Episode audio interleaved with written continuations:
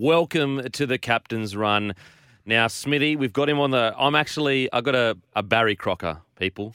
I'm not on the Gold Coast today because Mate, where are you? Look, I've let you down, Smithy. It's the first time all year. I've, I haven't made a single error all year. I think this may be the first one.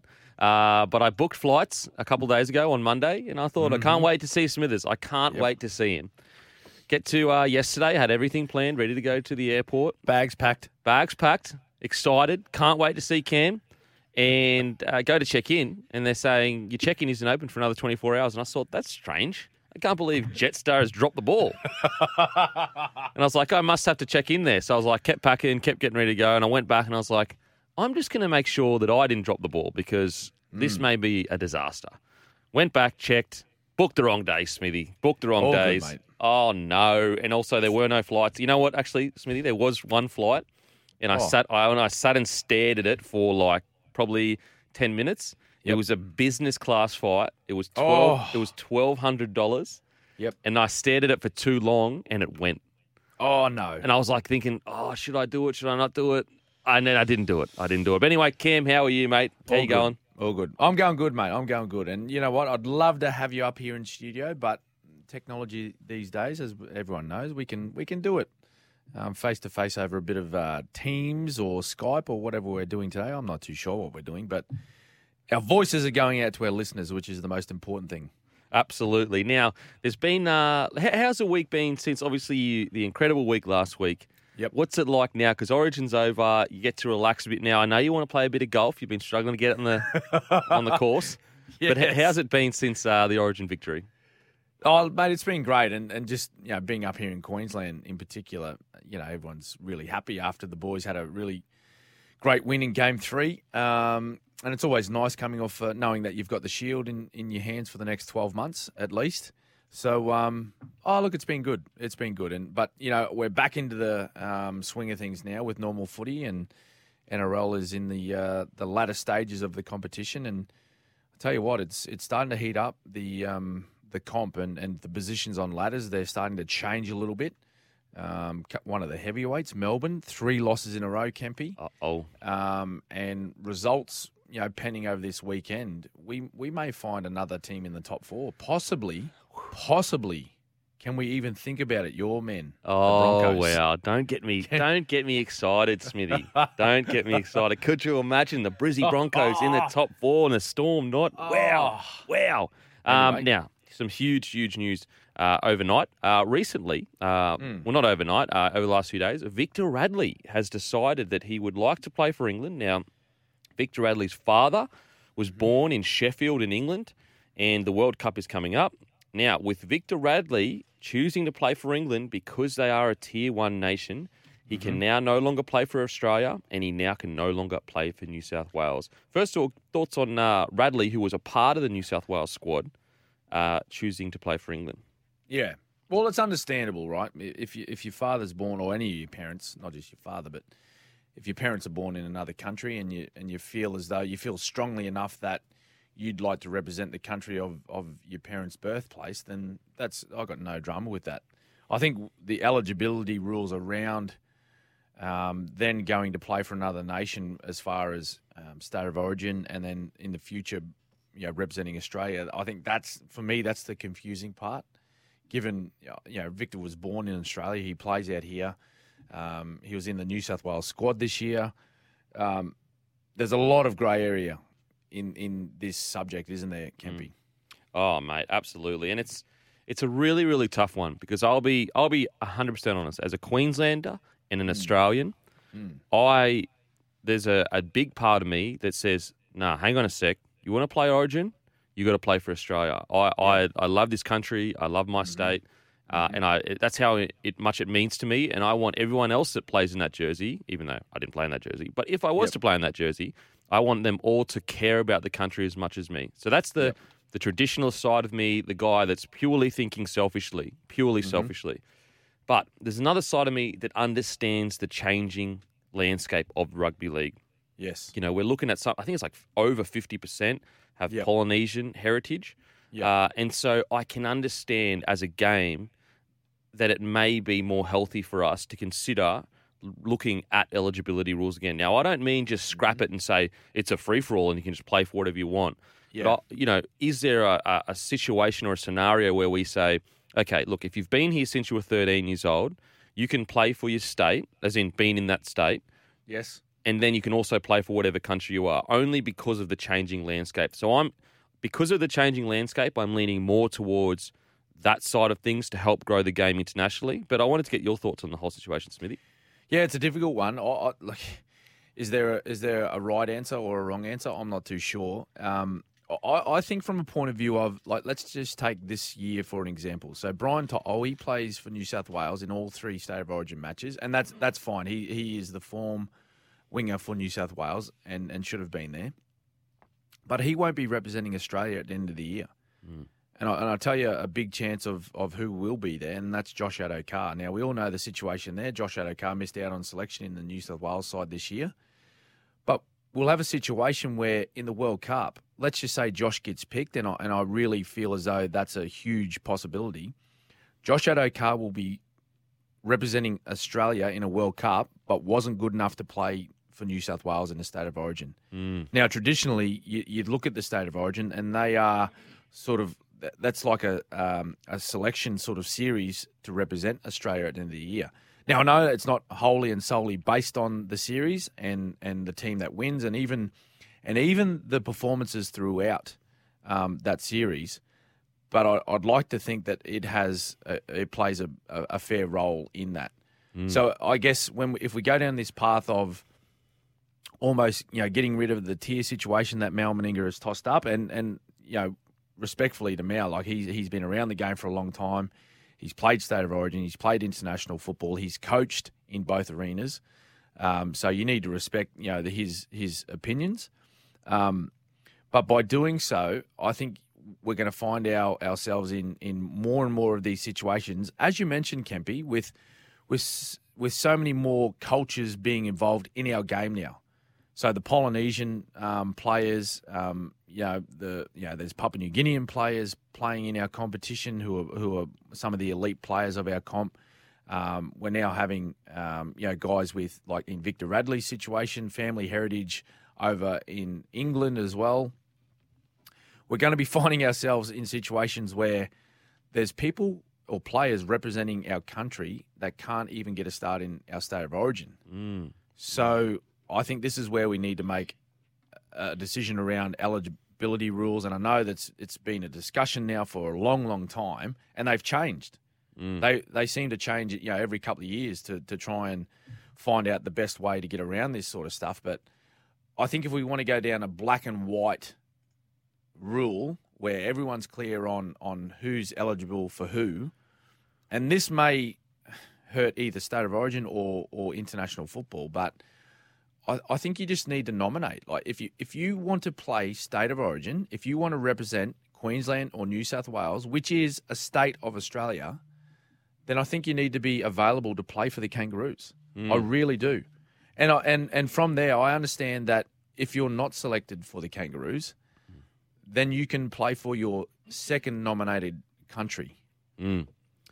And, I- and, and I, I, I'm I'm not saying I'm, I'm not saying that um, that it's wrong to want to play for um, the country of your family's um, heritage, which which Mal Meninga has has mentioned.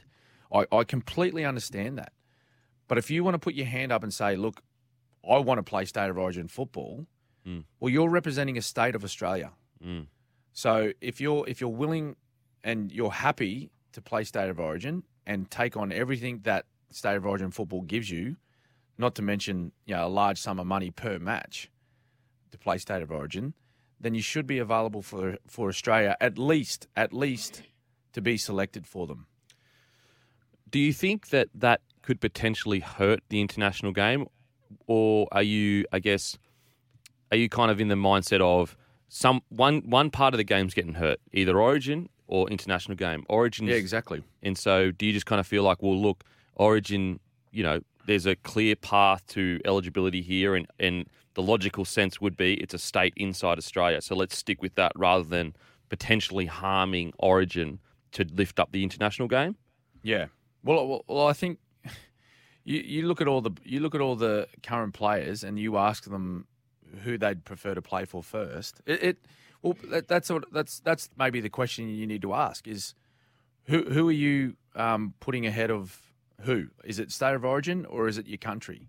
So if you're willing to play for say like in Victor Radley's case, I want to play for England and I my feelings are that strong I want to represent England um, where my father was born, mate, that's great happy for you. Happy to um, improve, you know, the quality of the England side. That's great, but you can't play state of origin now. Mm. I understand that, and and same for other other countries. If if I want to play for Tonga or Samoa, that's that's great. That's great for the international game. I completely understand that, and that's your family family's heritage. Mm. But then that means you're ineligible for state of origin. Mm. So th- those people that are willing to play for the Kangaroos, then they have the opportunity to represent either Queensland or New South Wales.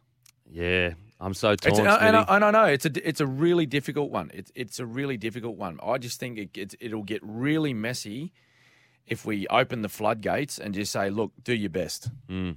And just have one rule as to you have to be in Australia or in either New South Wales or Queensland by the time you're what what age did you say it was? Ah, 13.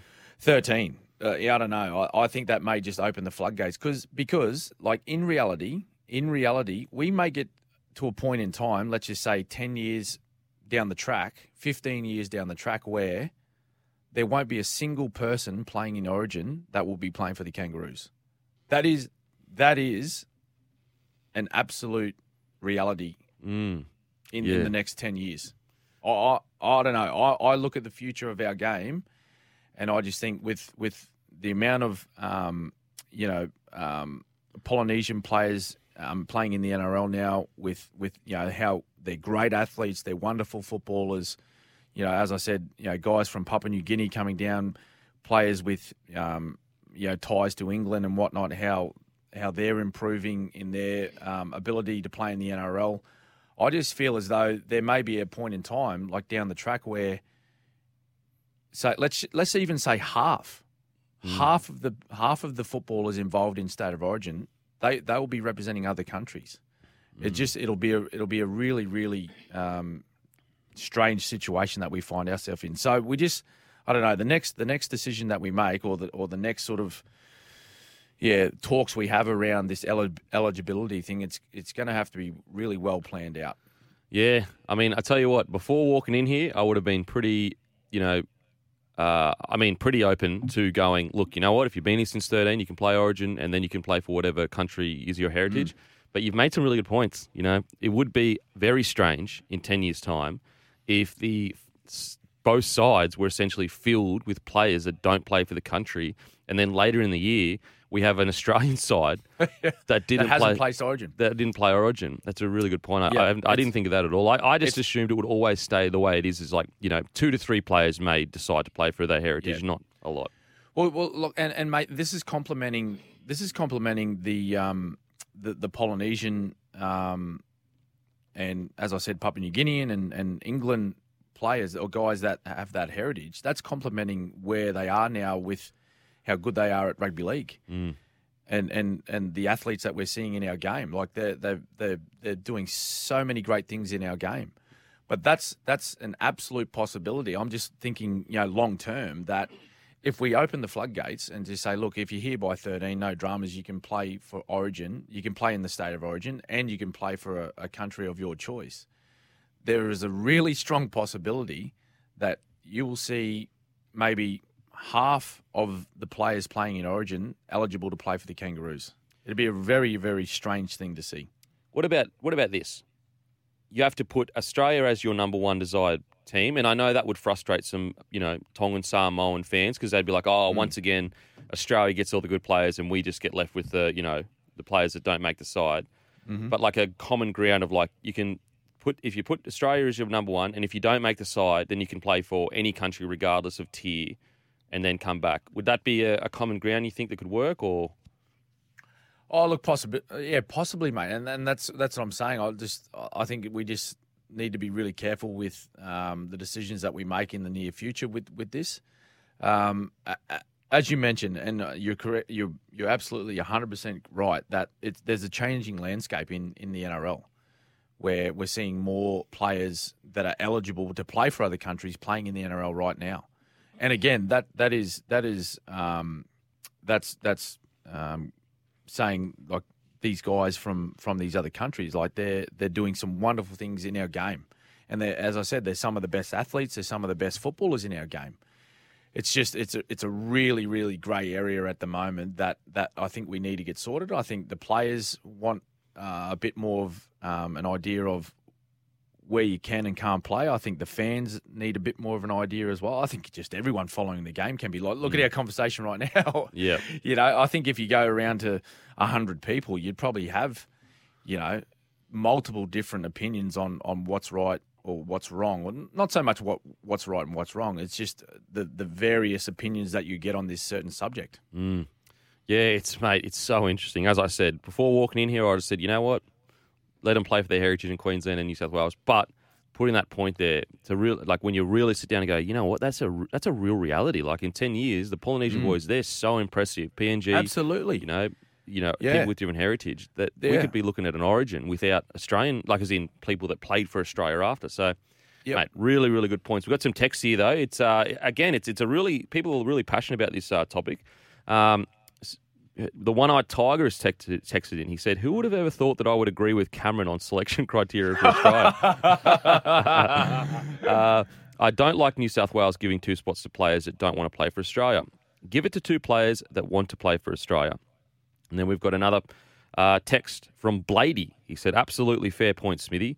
You have to keep the integrity of the state, uh, the state name, New South Wales, Queensland. Otherwise, yeah, it will be filled with no one from the pres- respective states."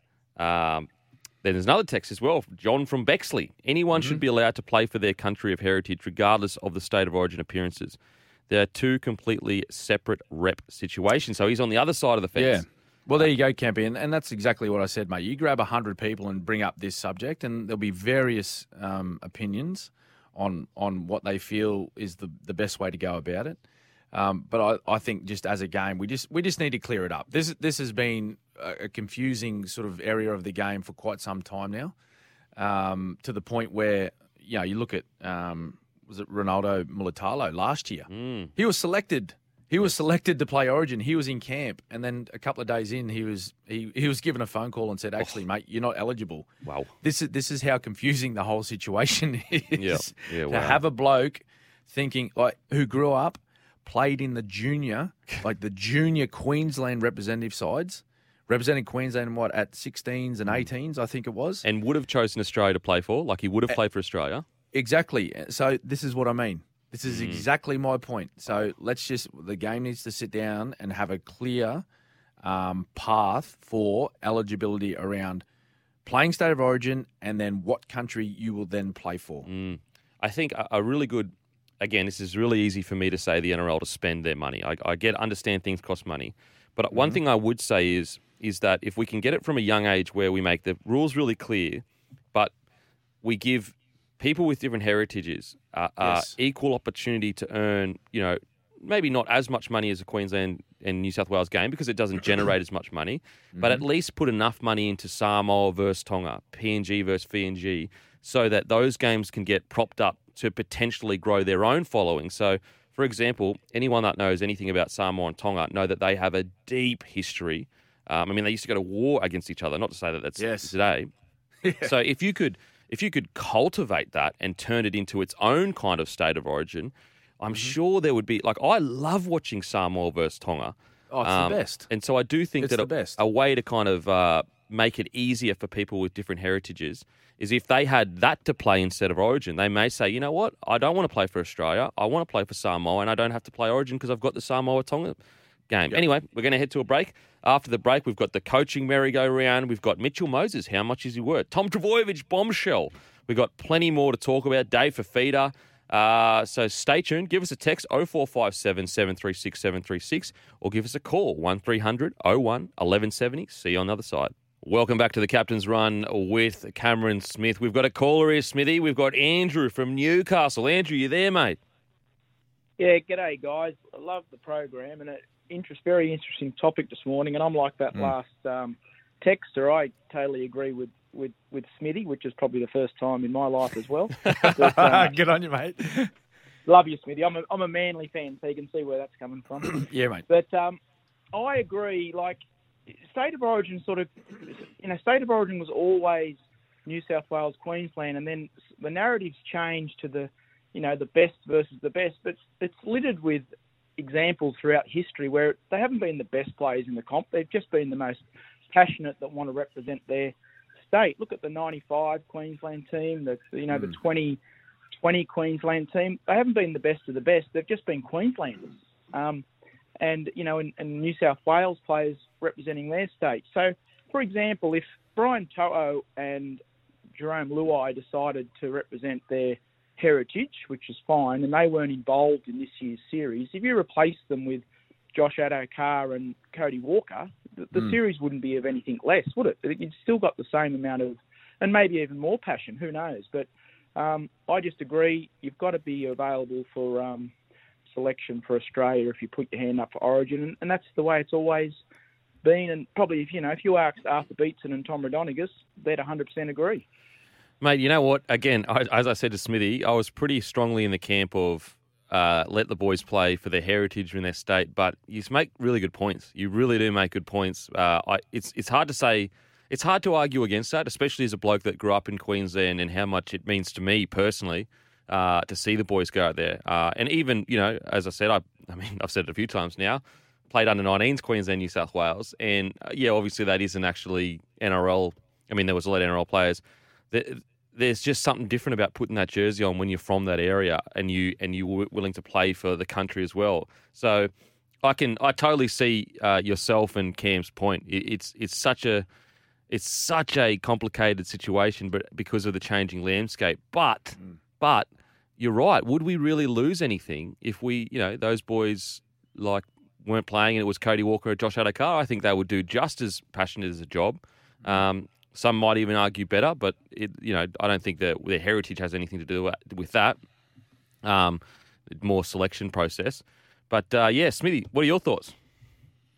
Yeah, well, I think what Andrew just spoke about that's that's what I've been saying as well. Is that um, you know I think it, it'll be a strange situation at the end of this year when I feel as though Josh Addo-Carr will be picked in the Kangaroos and he hasn't he wasn't um, good enough to be picked to play in the state of origin. So you've got a guy who's good enough to play for Australia, who is, you know, you'd, you'd like to think that they they're a really good chance of winning this World Cup, but he wasn't even um, he wasn't seen um, in an Origin game at all this year. That that's the situation where I think well that that just looks a bit strange to me. So again. The game needs to sit down and have a really uh, careful think about the way they go with uh, this eli- eligibility stuff. Thanks for the call, uh, Andrew. It's a great call, mate, and uh, made some really good points, especially the the point around um, the point around you know it's changed to the best versus the best. Yeah. When you're right, really, it's the most passionate versus the most passionate. That's what it should be. Well, that's what Origin was built on, Canby, wasn't it? Yeah. Really? It That, well, that's the difference. That's what separates it from a club game.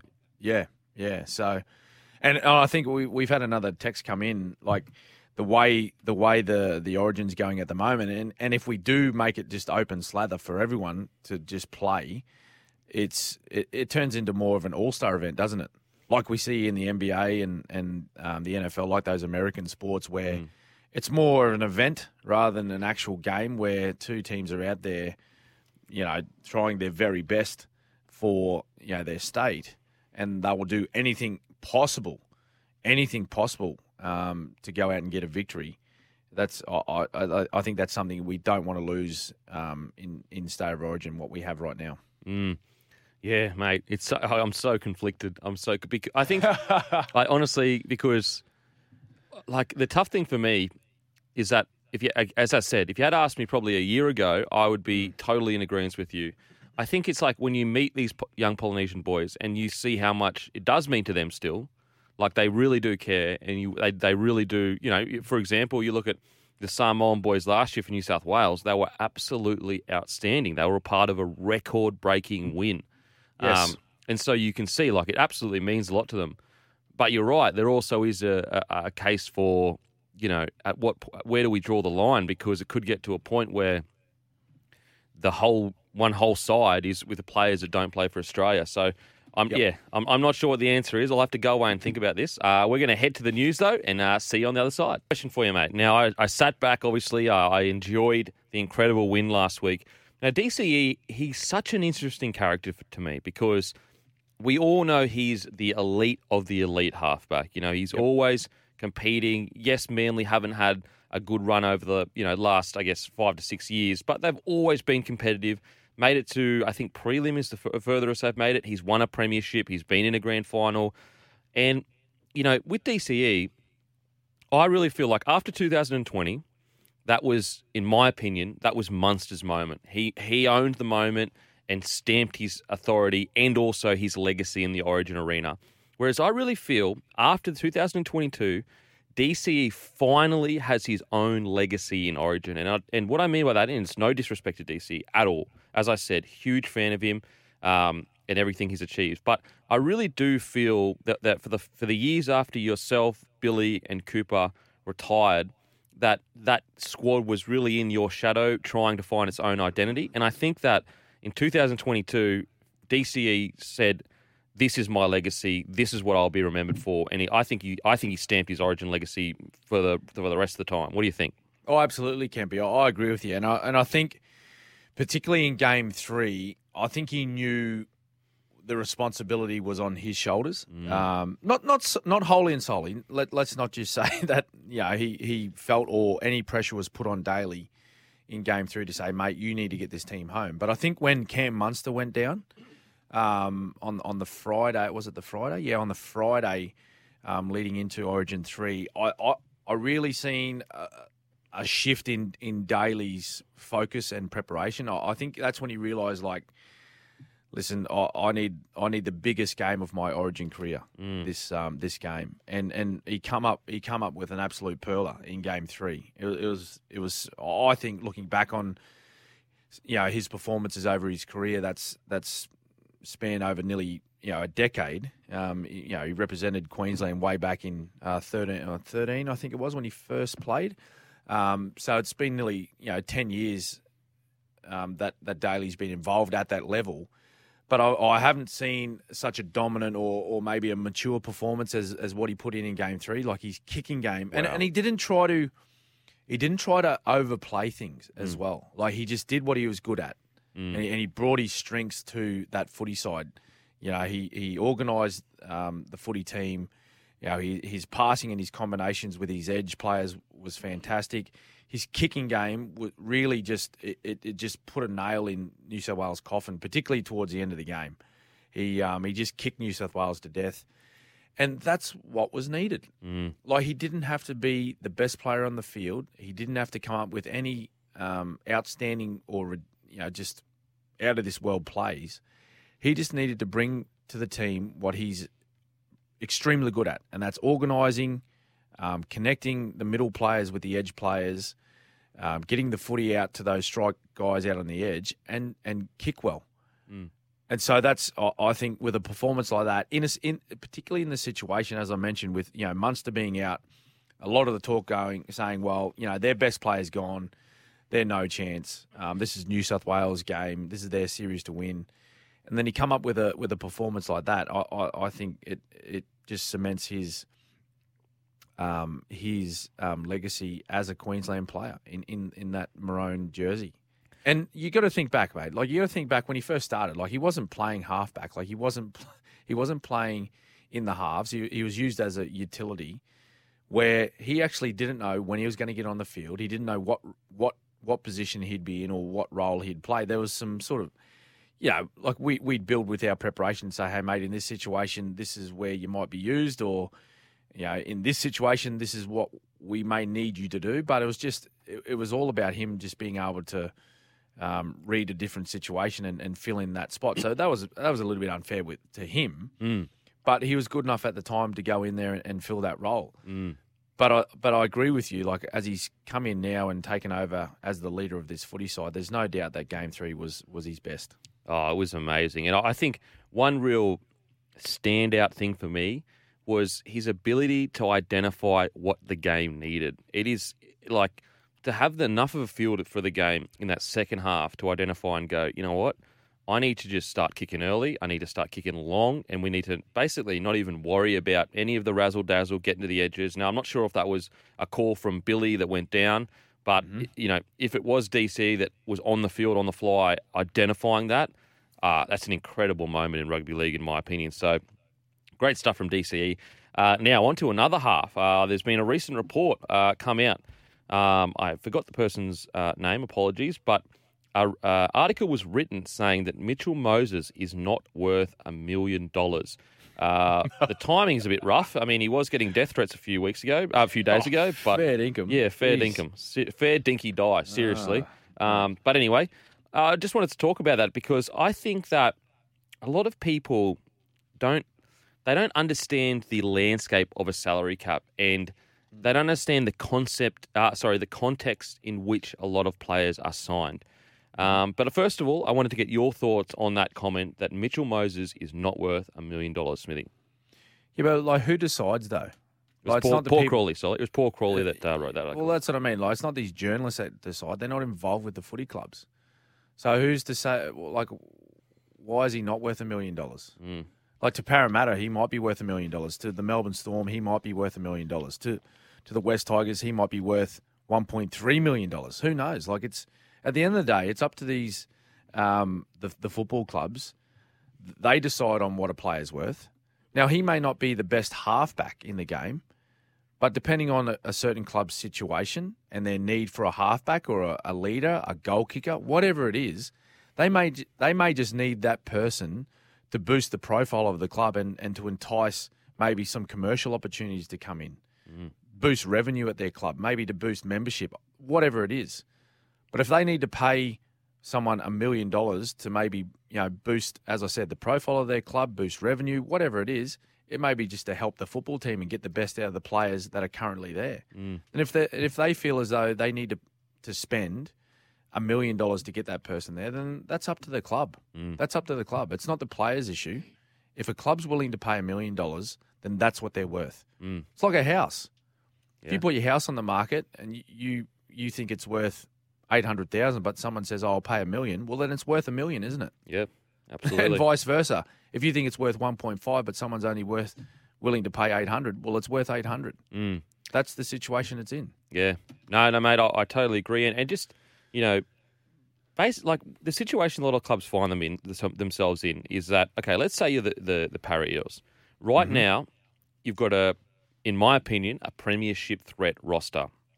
Now, Yes. You could you could play hardball with Mitchell Moses, and I'm not saying that they should or shouldn't pay him a million dollars, but I'm I'm I'm saying why they could find themselves in a position where they will pay a million dollars. Would you rather, as a Para Eels fan, then play hardball with Mitchell Moses and say, "Nah, you compared to say Cleary or whatever is only mm-hmm. worth seven fifty to eight hundred. Then they lose Mitchell Moses over a difference of two hundred thousand dollars, and let's say Para Eels go from the top four side all the way down to missing the eight. Yep. What would you rather as a para fan? Would you rather have them budged and said, let's keep Mitchell Moses and pay a little bit extra? Yes, he's probably, you know, on the in, in everything being fair, is he worth a million dollars? Hasn't won a premiership? Maybe not. But to us right now, for the club and the direction we need to go in, let's pay that little bit extra to stay in the top four. And that's the difficult choice clubs face. Is Yep. that you just it's not just about like, oh, okay, well, if Nathan Cleary's on a million dollars, then you're on seven hundred dollars. It's about what does that player mean to this club and getting to where we need to go. Yeah, I, I, I think it's it's it's entirely um, individual uh, on an individual basis, um, player by player, club by club, certain situations, and that's part of the negotiation process, isn't it? Is to really sit down and say, look, where where can we both get to to make sure that you know you're happy as a player and we're happy as a club, and we can move forward on our on our quest to win a premiership. What's it going to take for you to stay? um, and and how much can we pay you for you that you'll be happy to to, to play here and and um, and give your services to our footy club? And it's a difficult one. It's it's it's a juggling act, and those that do it best, you know, those guys with you know great recruitment um, systems in place, um, they got good list management, and they're able to balance um, the playing group and, and and be able to put together a roster um, where they can manage the salary cap at the same time they're usually the clubs that that succeed. And so, you know, the last thing you want to do is go out and, and break the bank um, to, to to get an individual player. But at the same time, yeah, I'd like to think that players are understandable and say, listen, like if, if I take huge money here, how will that affect the rest of my playing squad? Mm. Will that will that be because surely, surely, you know, when you're playing this game, like you want to win a premiership, don't you? Like if you if you're playing rugby, if you're playing in the NRL, like you want to you want to win a premiership. So, the last time I looked, like no team has ever won a premiership fielding one player Mm. or five players.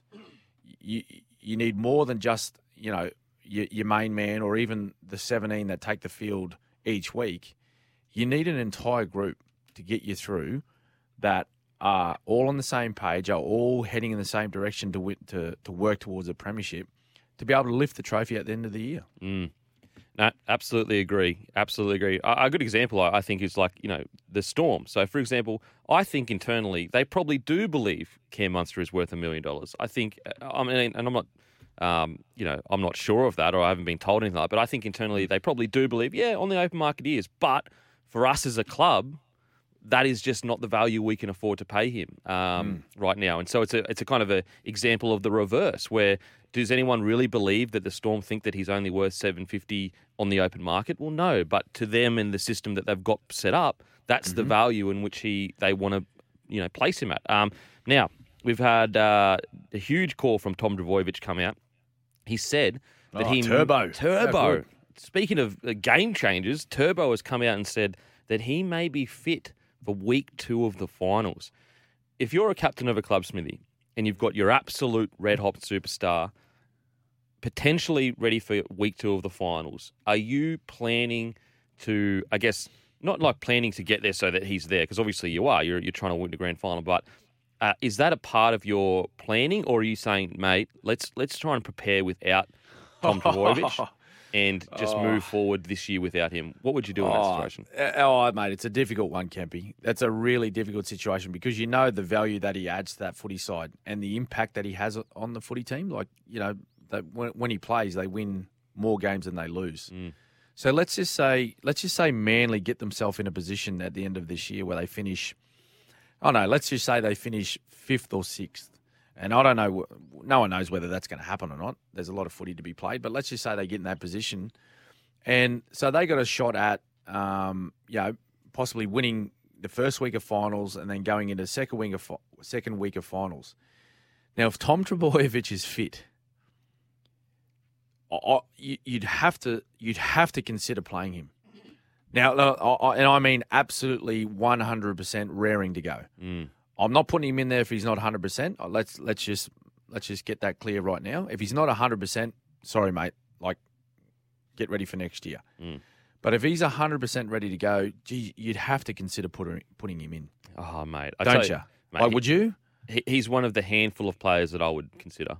Very, very few players would I want to upset the balance of a team that's got me Yeah. to the second week of the finals. Yep. He's that- he's that guy. Well, just because he, mates, mate, immediate impact, Mm. Such as the influence on on on that footy side that he has. Look what Latrell's done at the Rabbitohs. Oh, mate, it's just it, it not just not just you're not just bringing back one of the best players in the competition into your footy side. The confidence that he brings to the rest of his team members. That's what it, that's that's the huge part of him being included um, in that side if he's fit and ready to go. Now, the other thing they've got to weigh up is say, look, what's the risk? If there's any risk at all, Kempy, if there's any risk at all of him going back in and possibly re-injuring himself. Now you can't rule out other injuries, Mm. but if he was to go back in and re-injure that that um, the the pec that he's dealing with now, or the shoulder, like that's then it's just uh, a line through his name straight away. Absolutely. Now we're going to head to a break. After the break, we've got my favourite segment with Schnitz. See you on the other side. Time now to break down the best hands in the NRL. Thanks to Schnitz, the best hands in the schnitzel business. Welcome back to the Captain's Run with the great Cameron Smith. Now, time for one of my favourite segments, thanks to Schnitz. Best hands, thanks to Schnitz, the best schnitzels in all the land. But Smithy, what have you got this week, mate? Uh, my one point this week, Kempy, Joey Manu. What? Uh, uh, just quickly on Joey Manu, how good is he playing? Oh, I don't think you'll ever leave that number six jersey. Well, Oh, that's something we're going to talk about. That's something we'll talk about later in the show. Yeah, we'll we'll get onto that. Yeah. Anyway, his flick pass uh, to Victor Radley to score the opening try against the Dragons. Roosters on fire. Dragons mm, a little bit of trouble, but anyway.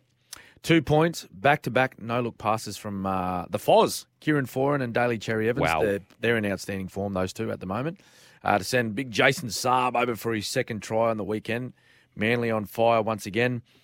But three points, three points must go to James Schiller. Now, I don't know if you've seen this one, Kempy. Yep. Raiders v the Storm on the weekend. Mm-hmm. His I don't know how he did this, but it was a, his miraculous effort to put the ball down after he grubbered. To he, he put a grubber in, ran outside the field of the play, come back in, put one foot back in the field of play, and then like did like a little Superman dive and got the ball in, um, got the ball to ground before it went over the dead ball line. Oh, Try the season for mine, Mate, it was particularly an Mm. individual effort. Yeah. So there, that's my three points. And he's like second or third game all year. Incredible Oh. stuff from Schilling. Uh, Schiller. That was uh, best hands thanks to Schnitz. Bite into golden, delicious, handcrafted Schnitz. After the break, we'll wrap up. It's already been an hour, Smithy. Already an hour. You're kidding. No way. We'll It's see. you on the- crazy. it's in cra- It's crazy. That's how good this has been. You're having fun. You're enjoying yourself. Time flies. See you on the other side. Welcome back to the Captain's Run with Cameron Smith. Now, make sure to download the Captain's Run on Apple and Spotify. You just hit follow or subscribe. Also, go to the SEN website. You can listen to us anytime. Make sure to download the SEN app. If you're listening to this on AM radio, you can actually download the SEN app and you'll be able to hear it in crystal clear digital radio. But Smithy, there's been a text sitting here this whole time that I've wanted to ask you. Okay. It uh, brings me plenty of joy to finally, as a Broncos player, ask you this. Goat and Smithy. Is there a real chance Storm could lose four in a row? You'd have to back Oh. South on recent form, but Storm a South boogie team. Thoughts? Oh, mate, I can't even think about that. Wow. Surely, surely not. Although, although they've they've found some form over the last two weeks, and I'll tell you who's benefited the most. I reckon with uh, Latrell being back, Cody Walker. Absolutely agree. he looks so good. So danger one, danger game for Storm this week. They're in Sydney. It's going to be wet. Smithy, I Come on, boys. Let us let the Bronx get in the Fire top up. four, mate. Let us get in the top four. Uh, we're going to head to a break. We've still got plenty of chat. We've got Fifita, and we've got. Uh, I mean, we've got the whole round of preview. See you on the other side. Welcome back to the Captain's Run with Cameron Smith. Make sure to text in 0457 736 736 or give us a call on 1300 01 1170. That is 1300 01 1170. Give us a call. Ask any footy question you want. You get to speak to the GOAT, Cam Smith. Ask him all of his footy knowledge. Uh, but we've got some big, big news. Or well, a big quote coming out from the great Billy Moore. Billy Moore has come out on uh, which podcast? The Fox League podcast. And he has said about David Fifita give him to Redcliffe, get him off your books, and pay whatever portion you have to. Huge, huge call. Now, my opinion, Smithy, Yes. is that I don't think Fifita is the problem at the Titans. I think that, yeah, okay, 1.2 or whatever he's on a year, that's overs mm-hmm. for sure. But when you compare his stats to nearly any other back rower in the comp, they're actually up there with arguably in the top three. Arguably in the top three. And this has been outside, you know, and no disrespect to the current halves at the Titans, but they have absolutely struggled. There's no denying that. All of Fifita's stats has essentially come off one off runs off the ruck.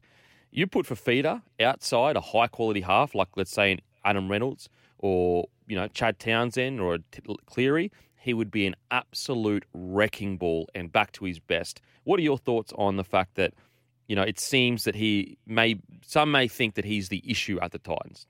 Yeah. Well, I think Billy Moore's comments was around um, he's an issue for their salary cap.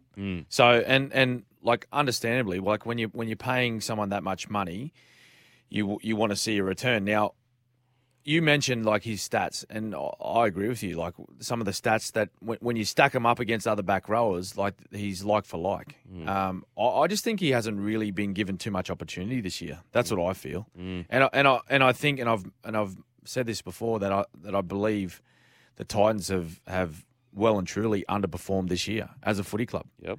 There's no doubt about that. Like they were playing semi-final football last year, and I feel as though their roster this year is is is better than than than it was last year. You know, um, it, it's just I think it's a little bit unfair just to lob all the issues that, that they've had this year on on one person. Now, now, like he's been missing for I think he's missed what half a dozen games through injury. Um, now that's that's that's a difficult one because I'm sure he wouldn't want to get injured. Every you know players want to be out there playing as much football as they possibly can. Um, but again, it goes back to that same same argument. Like, and and Billy Moore said as much. I think in in that um, those quotes that you were talking about. Like, he, he got paid 1.2 million dollars. That's not his fault. The Gold Coast Titans offered him that. Um, you know, you can't question a player for for taking that salary. Um, I just think that they haven't found a game plan to be able to get him involved in, in the in the right manner. I really don't. Now, now some of that that responsibility falls on um, David Fifita. I, I feel as though at times he needs to go looking for the ball. I feel as though that he needs to be calling for the football to say, "Hey, look, give give it to me, and I'll get something done for you here."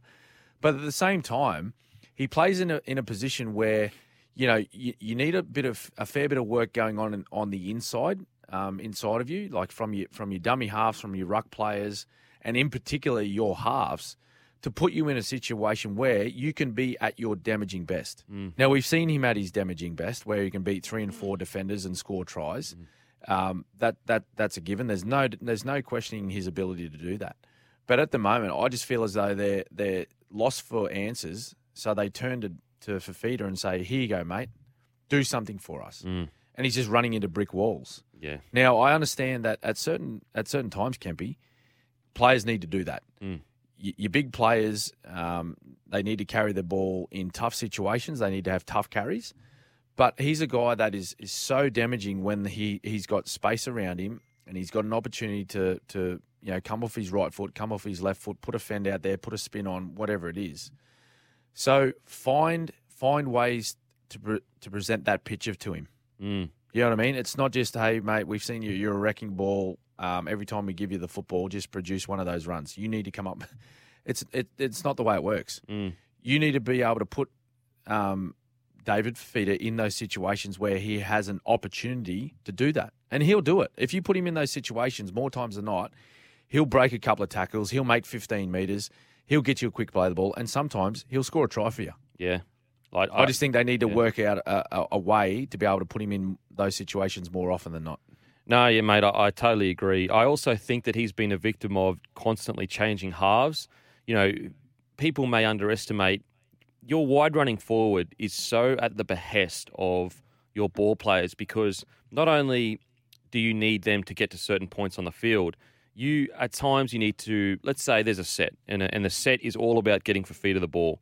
But then in that set, the half decides, no, no, I'm going to change things up, or I'm not going to direct us well enough to get us to the points that give Fifita the space. It would be very different if Fifita was playing in the front row and he wasn't getting through the work required, which is Yes. actually earlier this year, I actually thought that, in my opinion, I would chuck him in the front row because I just get his hands on the ball because clearly the- Involvement. just get him in there. Just get him in there. But this is his Yeah. stats in 11 games this year. He's averaging 120 metres, which is quite high for a right wide running forward, 22 tackles, and four tackle bust, bust per game. So Yeah. I, I agree with Billy in Billy Moore in the sense that, yeah, for sure, like bang for buck, yeah, they're not getting their value. I, there's, I don't think anyone's denying that, but I don't think that, that that's 100% for Fifita's fault. I actually think that decisions around him that are being made that are affecting his ability to impact the game that he was purchased to actually do. Well, just quickly, Campy, I'll, like, well, I'll give you an example. So take uh, Ryan Hoffman for an example, a left back rower. Uh, Gavin Cooper played um, outside Jonathan Thurston. Okay, now you, with all due respect to you know Gavin Cooper and Ryan Hoffman, certainly not the physical. Um, they don't have the physical attributes a, a Fifita has, do they? Do you agree with that? Oh, 100%. Great players in their own right. Great players in their own right. Played state of origin football. Hoffy played for Australia. Um, but what they did have, they had a system in place with their half.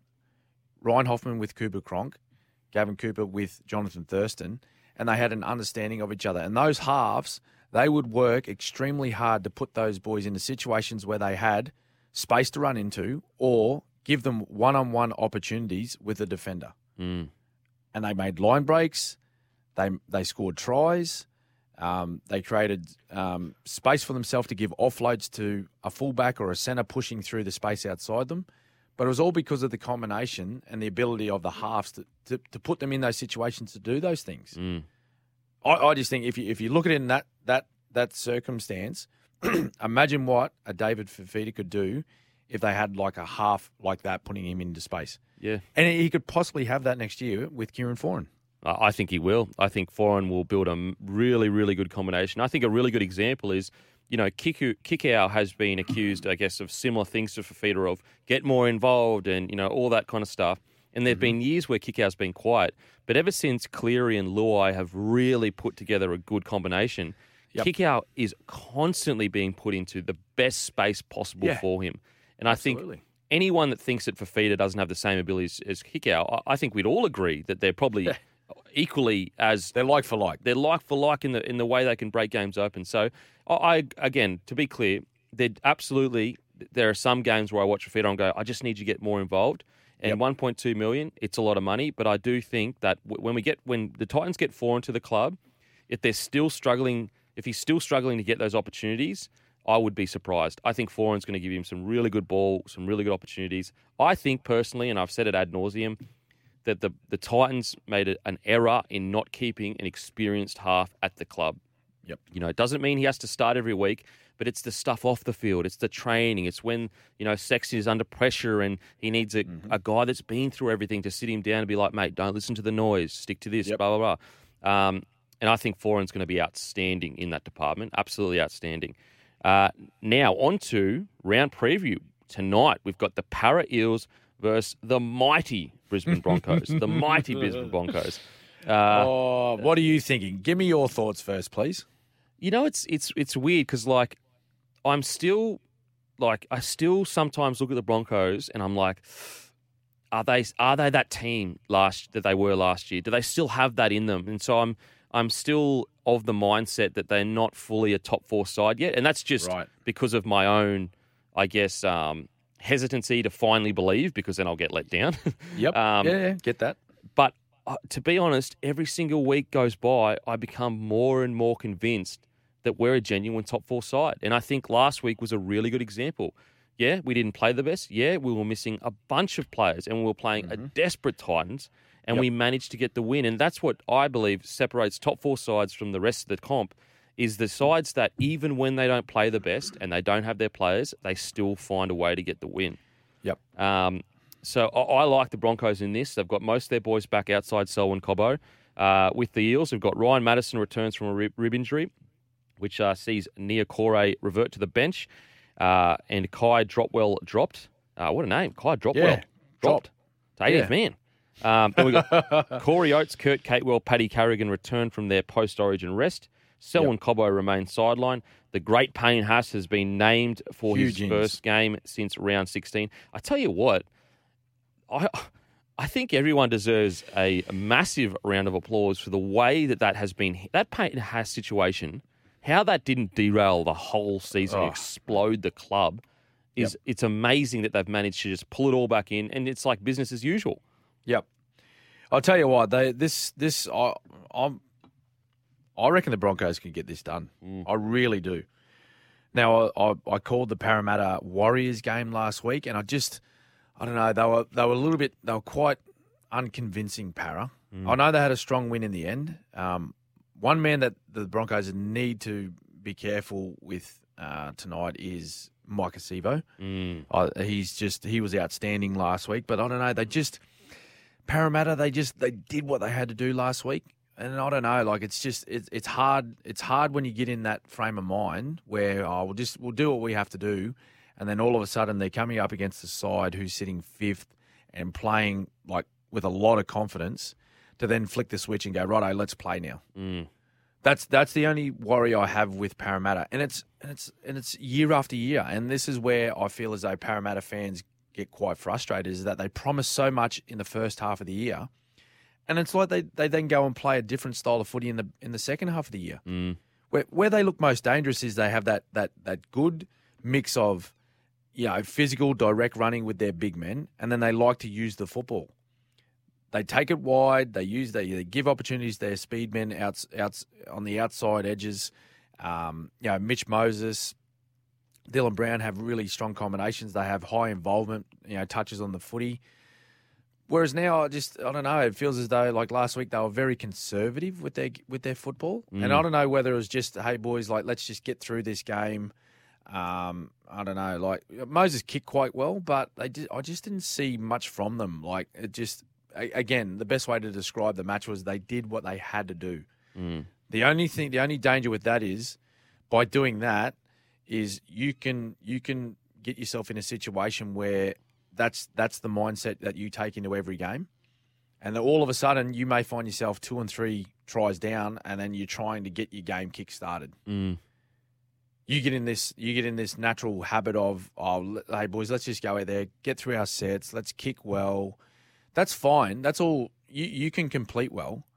But unless you're playing footy in the modern game, you you got to play some football to win football matches. If you like, look at the Storm, Storm for example, and we're going to talk about them a little bit later in the show. But they've lost their last three. If you look on stats alone, they haven't been that bad. Mm. They've actually outcompleted. I think in the last three matches, I, I actually believe they've outcompleted as far as a uh, percentage goes. Mm.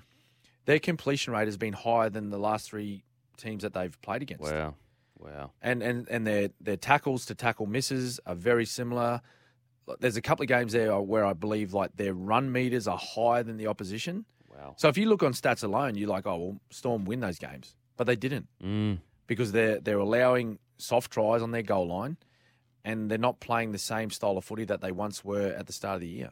So this is the danger for Parramatta because I know if they don't go the, go there tonight, willing to play a little bit of football, the the biggest improvement with the Broncos this year, and the reason why they are a chance of going top four after this weekend, is their goal line defence Mm. and their willingness to work for each other. And when it gets a little bit tough, they just they grit their teeth and grit their teeth and get through those tough times. Mm, absolutely. You, you totally like that. Truly is the difference. Is the the willingness to refuse to give an inch, refuse to go. All right, I'm just going to rest here. Oh, I'm just Yeah. going to let this let this Yep. slide. And, and and that's that's the the concern. I guess you're right with the Eels is that they have moments where they go. You know what?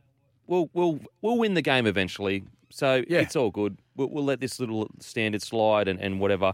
Um, we had actually a text uh, come through uh, saying, "Do we do we believe?" And this is I'll get the um, where it is. Uh, What was hey- it about Para? Oh no, hey Kempy and Smithy. William from Rugby League Bible here. Does tonight's game between the Broncos and the Eels have massive bearing on not only where those two sides finish, but also the Storm, who just seem to be suffering injury plague? I will say, it's a massive game for the Eels because their run home is absolutely crazy. We also had another text earlier saying, hot take, the Eels may miss the eight because the Eels run home. They've got the Broncos, they've got Storm, they've got the Panthers, and then they've got the Broncos again, and there might be one other top side uh, yeah, mixed in there. made it. It's Storm to finish again. So, if, so they play Storm twice, Wow. Broncos twice, Penrith. Yeah, it's a tough run, mate. It's a tough run. so if they And, want to the, get and going, the bunnies and the bunnies. wow, wow, Yeah. they better Yeah. get going then, because like, and that's that's like that's why tonight's so important because you've got to jag the wins where you can. Otherwise, you, you might find yourself one and five. And outside the eight, because Yep. there's some teams on the eight that are starting to hit some bit of form. Raiders, Manly, uh, Roosters. Yeah, well, this is what they did last year, Campy. I think their final seven matches, I think they only got three wins. Wow. I believe Parramatta. The three wins from their last seven games. So, like, they don't want a repeat of last year. They really don't. So they really like that, that's probably the toughest run of any team going into the finals. They just got to, particularly when you're playing at home, they need to bank some wins. Mm, yeah, and and also, I just think that it would be even more devastating, in my opinion, because they can beat the top tier sides. They've proven it. Like it's not like Yeah, they're the know- only team. They're the only team to beat Melbourne and Penrith. yeah. So Only side. So they're they're more than capable. and that like so the, the premiership is this. If there was a, a year to win the premiership ever since Brad Arthur has taken over, it is oh. this year. Oh. Everything. All of the every, all the recruitment, all the decisions have been building towards this season for Brad Arthur. So it would be devastating for Eels fans because they're finally at the gate, the premiership gate. It's right there. It would be devastating for them to uh, stumble at the last hurdle. But we're going to head to a break. After the break, we're going to preview the Dragons versus Manly Sea Eagles. A huge game, a fight for that eight spot. I tell you what, that middle of the table is getting very, very exciting. We'll see you on the other side. Welcome back to the Captain's Run with the great Cameron Smith. Make sure to download the SEN app or follow the Captain's Run on Apple and Spotify. You'll be able to listen to us anytime, anywhere. Now, welcome back to the Captain's Run with myself and uh, Cam Smith. Time to break down which young players are climbing up the Bailey ladder. Worksite trusted for over 60 years. That is six decades of being worksite trusted. And as I said, I've worked on plenty of sites, Smithy, and the standard that you have to reach is Yep. massive, mate. Is absolutely massive. Uh, but who we got? Who? What young fellas are climbing up the Bailey ladder? Yes, three nominations again, Kempy, uh, for the young person climbing the Bailey ladders. Number one, though, and you'll be happy about this, Broncos back rower Zach Hosking. Yes. How good's he been? Oh, mate. He's he's had two games, and, and the first game that he played was that baby Broncos side that ran out um, and did a wonderful job for the club. 25, 25 years of age. He's averaged over 150 running metres, 33 tackles, and five tackle busts per game. Not a bad way to start your career. Mate, sign him up, boys. Sign him up. So good.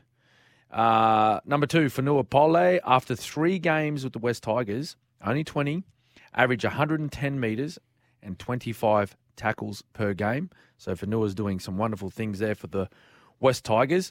And number three, Declan Casey, in only his second NRL game for the Bulldogs, he had one try, ran for 160 metres, two line breaks, two tackle busts against the Rabbits Mate. who are again playing well. So that's a that's a fair effort by the young man. And I just want to say a massive shout out to Declan Casey because he had one of the most unfortunate debuts you could remember. Quite a Mm-hmm. few errors, ended up getting knocked out because he was trying to shot a front rower.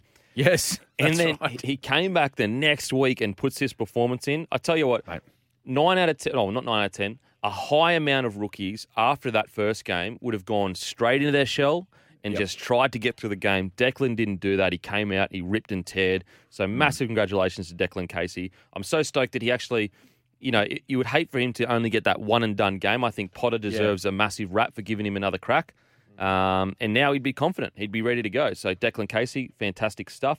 That was thanks to Bailey Ladders bringing safety and efficiency to the worksite for over 60 years. Bailey Ladders, they've been around forever, so they know, you know they do the job. You know that they're a fantastic ladder. Make sure to grab one if you need one at the worksite. We've got some text here, Smithy. yes, mate. Um, we got a thousand texts. Uh, oh, it's back on the uh, international eligibility. Hey, Goat and Sir Kemp, if we want the game to inter- uh, sorry, if we want the game to be an international game and not lose Origin as a product, we need the best players playing Origin and for all other countries, including Australia. Love Dom. He even said love. Love you too, bro. Um, thoughts, Smithy? Well, I mean, we've gone kind of over that, I guess. yeah, we've gone over that. We uh, um, uh, is that is that saying that uh, he like Dom likes the situation we have now, where having people involved in Origin and then them going to say, well, I'm going to go play for another country outside of Australia. Is that right? Is that what he's saying? Yeah, I think he's saying allow them to play like best of the best Okay. play in Origin. Yep. Um, Yep. We've got another text here though. Good morning, Go to footy and go to other things. totally agree on Fifita and Kicks a comparison. That Kicks is Kikau comparison. I think the Panthers were also guil- guilty in his early career where it were it was give it to Kicks and let him charge over. It worked in the lower grades, but a bit different in top tier. But as Yeah. his career has progressed, I think they really will really miss him next year. Cheers, boys. Elvis the Sparky. Elvis the Sparky. Elvis. Yeah. Hey, mate. What if he's wearing his blue suede shoes? Mate, oh, if he isn't, I'll be, I'll be filthy. Um, mate, it's a great point. I totally agree regarding Kikau. Early in his career, they were just like, do your best. Now they're putting him into prime, prime position, and he is killing it. We're going to head to the break. We've got the news. After the break, we're going to continue previewing the round. Welcome back to the Captain's Run with the great Cameron Smith. Make sure to download the SEN app or follow the Captain's Run on Apple and Spotify. You'll be able to listen to us anytime, anywhere. Now, welcome back to the Captain's Run with myself and uh, Cam Smith. Time to break down which young players are climbing up the Bailey ladder. Worksite trusted for over 60 years. That is six decades of being worksite trusted. And as I said, I've worked on plenty of sites, Smithy, and the standard that you have to reach is Yep. massive, mate. Is absolutely massive. Uh, but who we got? Who? What young fellas are climbing up the Bailey ladder? Yes, three nominations again, Kempy, uh, for the young person climbing the Bailey ladders. Number one, though, and you'll be happy about this, Broncos back rower Zach Hosking. How good's he Yes. been? Oh, mate.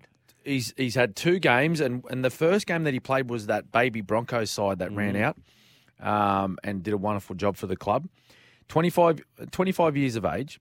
He's averaged over 150 running metres, 33 tackles, and five tackle busts per game. Not a bad way to start your career. Mate, sign him up, boys. Sign him up. So good. Uh, number two, Fonua Pole, after three games with the West Tigers, only 20, average 110 metres and 25 tackles per game. So Fonua's doing some wonderful things there for the West Tigers. And number three, Declan Casey, in only his second NRL game for the Bulldogs, he had one try, ran for 160 metres, two line breaks, two tackle busts against the Rabbits Mate. who are again playing well. So that's a that's a fair effort by the young man. And I just want to say massive shout out to Declan Casey because he had one of the most unfortunate debuts you could remember. Quite a few Mm-hmm. errors, ended up getting knocked out because he was trying to shot a front rower. Yes, and then right. he came back the next week and puts his performance in. I tell you what, Mate. nine out of ten, oh, not nine out of ten, a high amount of rookies after that first game would have gone straight into their shell and Yep. just tried to get through the game. Declan didn't do that. He came out, he ripped and teared. So Mm. massive congratulations to Declan Casey. I'm so stoked that he actually. You know, it- you would hate for him to only get that one and done game. I think Potter deserves a massive rap for giving him another crack. Um, and now he'd be confident. He'd be ready to go. So Declan Casey, fantastic stuff. That was thanks to Bailey Ladders bringing safety and efficiency to the worksite for over 60 years. Bailey Ladders, they've been around forever, so they know, you know they do the job. You know that they're a fantastic ladder. Make sure to grab one if you need one at the worksite. We've got some text here, Smithy. yes, mate. Um, we got a thousand texts. Uh, oh, it's back on the uh, international eligibility. Hey, Goat and Sir Kemp, if we want the game to interna- uh, sorry, if we want the game to be an international game and not lose Origin as a product, we need the best players playing Origin and for all other countries, including Australia. Love Dom. He even said love. Love you too, bro. Um, thoughts, Smithy? Well, I mean, we've gone kind of over that, I guess.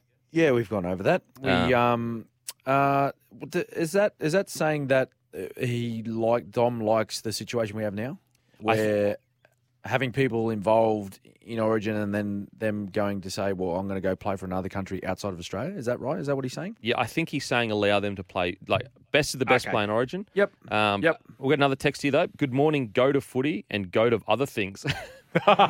totally agree on Fifita and kicks a comparison. That kicks is Kikau comparison. I think the Panthers were also guil- guilty in his early career where it were it was give it to kicks and let him charge over. It worked in the mm. lower grades, but a bit different in top tier. But as Yeah. his career has progressed, I think they really will really miss him next year. Cheers, boys. Elvis the Sparky. Elvis the Sparky. Elvis. Yeah. Hey, mate. What if he's wearing his blue suede shoes? Mate, oh, if he isn't, I'll be, I'll be filthy. Um, mate, it's a great point. I totally agree regarding Kikau. Early in his career, they were just like, do your best. Now they're putting him into prime, prime position, and he is killing it. We're going to head to the break. We've got the news after the break. We're going to continue previewing the round. Welcome back to the Captain's Run with Cameron Smith. Make sure to download or subscribe to the Captain's Run on Apple and Spotify. Just go to your Apple or Spotify right now, click follow. You'll be able to listen to it any, any time. Also, brought to you by Bloke Beer. Make sure to get into your local, grab a case of Bloke Beer. Our Bloke Midi is now in every single Liquor Legends in New South Wales, Victoria, ACT, and Queensland. And our original Bloke is in every single Cellarbrations and Bottle in New South Wales and ACT. Grab a case of Bloke Beer. Or we've got Bloke hoodies at bloke.shop. Grab a, grab a Bloke hoodie. Uh, now, let's get to the preview. We've got. Uh, St. George Dragons versus Manly Sea Eagles. Moses Mbye replaces Moses Suli in the centres, who was out with an ankle injury. I think it's a massive loss for the Dragons. He's been their most consistent player, or up, up close to their most consistent player. It sees Jayden Sullivan join the bench. And then we've got Tariq Sims returns from suspension, and Aaron Woods drops to 18th man. Manly Sea Eagles, Jake Trbojevic is out with COVID. So uh, Toafua, uh, Sipley comes into the starting side with Paseka joining the bench. Smithy, how do you see this game playing out? Yeah, I think this is only one way um, traffic this weekend. I think it's Manly. I think it's Manly, Kempy. They um, they've been pretty impressive over the last few weeks. Um, had a really strong victory on the weekend, forty-two to twelve, and and I think you know Daly. We spoke about Daly Cherry Evans, um, and his performance in Game Three of Origin. Uh, He's taken he's taken that that confidence back to clubland, and he was again um, possibly Manly's best in that win on the weekend. Um, Newcastle not really putting up much of a fight, but um, I, I think it might be it might be similar situation for the Dragons this weekend. Mm. I really do. Jakey Trbojevic, big out. Obviously, he's um, leader of that footy side and gets through a ton of work and does some great things, particularly for Foran and and Cherry Evans with that link being a link player in the middle. But I just think Manly get this one done without him as well. Yeah, look, I'm going to have to agree. I really like the footy that Manly is playing. I think Desi is getting the best out of him. DCE, his confidence is absolutely sky high right now. You've got Kieran Foran, who's playing some great footy. Really interesting. You know, Schuster hasn't been getting the most minutes, which is surprising. You know, they, he's the guy they've chosen to be the six. But he Yeah. got, I think, like 10 or 13 minutes on the weekend and uh, the week before that. Very uh, conservative minutes. You've got uh, Andrew Davey that's keeping him out of that uh, edge running forward which is uh, it's going to be interesting to see if there's anything that happens from that. Look, there's no reports that there's any you know unhappiness, but I just think it's it's surprising that a player where you're willing to move on Kieran Foran can't get many minutes or even into the starting side. Uh, It's just yeah, it's a really interesting situation now with the Dragons. There's been a bit of pressure on Hook, and that the Dragons have come out and say we back him. You know, back him all the way, all that kind of stuff. But we have found in in the past when directors and the boards come out and say that that sometimes that where there's smoke, there's fire. What, what do you think about the situation? Do you think Hook deserves a bit longer to get this done, or do you think that there should be pressure? Well, what is it? A season and a half, Kempy. Mm. So yeah, look, I think I think coaches need a bit more than a season and a half to get to get to start building some momentum and, and to start seeing results. It's it's it's it's a long it's a long term process. It really is. And I think if you if you look over the the the journey of you know the, the particularly you know the modern game, when you give teams an opportunity over a, a, a you know a course of maybe two or three seasons, you you start to see change. Like have a look at the Broncos for an example. Mm-hmm. They were what? They got a wooden spoon and 14th, and now that they've had an opportunity to have some time together and start putting together a team and, and a game plan and, and have an understanding of the type of football side that they want to be, have a look at the change in, in the way they're playing. Mm. Now, a lot of that, a lot of that has to do with the attitude of the players. There's no doubt about that. There's no doubt about that because there's only so much a coach can do to implement things at training. You know, talk about mindsets and attitude and the way they want to play football. At the end of the day, once the coaches have, have finished that, uh, it's, it's a constant role. Let, let's not forget about that. All right, okay, the coaches need to be working with those players every day, and it's constantly trying to improve them. But they can only talk and show players so much. After that's done, the players need to go out and and implement those things on the field. So uh, a lot of this has to, uh, the responsibility has to come back to the players. So a year and a half, I'd like to think that Hook has a little bit more time than that. Yeah, I, I agree. And also, we have to remember they're one win outside the eight. Like Yeah. they literally are on 18 points. Manly Yeah. are on 20 points. If they defeat Manly, they go into the eight. And if anyone said at Yeah. the start of this year that Dragons would make the eight, that's a win. And the, and the thing with the Dragons is the, the, one thing I've been a little bit surprised with um, Kempy with them is that yeah, only a couple of weeks ago they they they were playing some pretty good footy. Like they put on what was it? They, scored thirty two points in a half of football against the Rabbitohs. Now the Rabbitohs weren't at their best that night, but they scored thirty two points in a half of footy. And then they get a close one against Canberra, who we know are in, you know, they're in pretty good form at the moment. They just knocked off Melbourne in Melbourne. Um, but the turning point for me was like a fortnight ago when they took on the Broncos, a depleted Broncos. I actually thought St George were going to knock them off, Mm. And they and traditionally they've played quite well up in Brisbane. Had a lot of support there at Suncorp Stadium that day, but they just they did not fire a shot. They didn't fire a shot, and in the end, they were beaten convincingly by the Broncos. And then last week, we all we all know what happened last week. So that's been the strange thing for me is to go, how do you go from a side that is playing the footy you were playing, you scored 32 points and a half of football, and no matter who you play in this comp, if you can score 30 points and a half of footy, you're doing some good things. Mm. To what you go from that to what you've shown in the last two weeks, I don't know. They're just consistency is is the biggest thing in rugby league, particularly at this level. You can't just pick and choose when you turn up and play well. Oh, mate, I agree. And also, how can you say Hook can't coach when Ben Hunt is arguably playing career best footy? So the blokes that want to respond to, to Hook and listen to what Hook's saying, They will. they'll, they'll play good footy. Yeah. Um, so, mate, I, yeah, I'm, I'm with you. I, I think that the pressure is a bit crazy. I also think that coaches deserve longer uh, to to build what they need to build, especially if they're competitive. If they're sitting around the eight and they could make it, I Yep. think they deserve a few years to get the job done.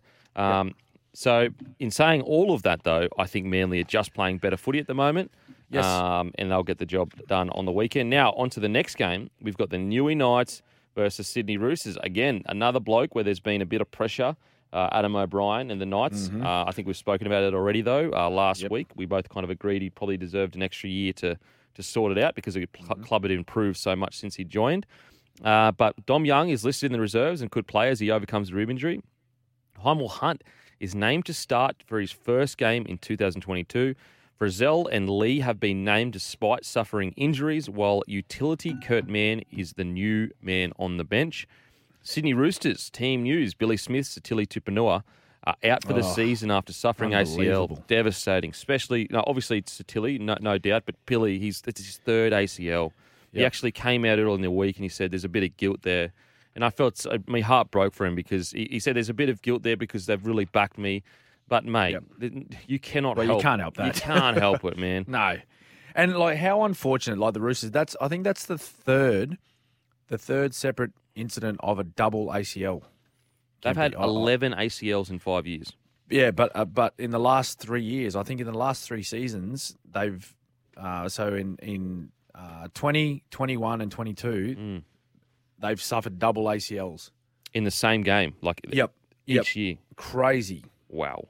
Like to suffer one's, you know, that's that's that's pretty hectic. But to have two in a single match, three years in a row, oh, I don't know what's doing there. I don't, I got no idea. It's it's an unfortunate situation for the Roosters.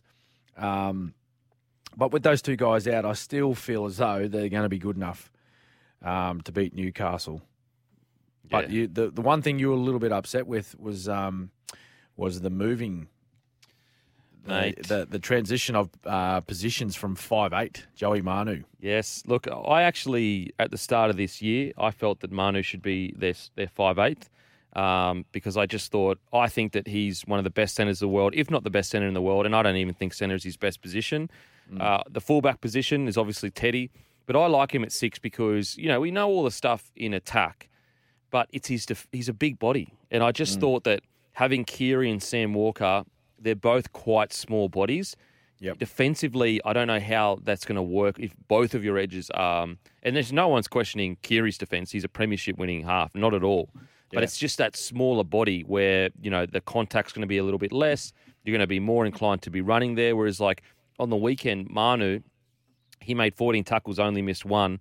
And obviously, we saw what he did in attack. It was something like two tries, two tries. He ran for 180 metres, I think. 180 meters. He had three line breaks. He had two line break assists. I just think that at the moment they're a better side with Manu at six. I think if I was selecting, I'd put Sam Walker at 14. Um, you know, or, or I would, you know, con- I'd consider speaking to Sam and saying, mate, unfortunately, we're just not in a spot right now. We need to win games. We need to make the eight. So you- maybe you make the tough call in, in saying, look, go apply your trade in reserve grade. You haven't been dropped because you're playing poorly. It has everything to do with the fact that Keary's a premiership winner. He's been here for a few years, and it's you know it's about seniority and respecting that and giving him the opportunity to own that spot. Um, I would put Sam Walker at 14 though. I'd put Joey Manu at six, and I'd put Luke Keary at seven.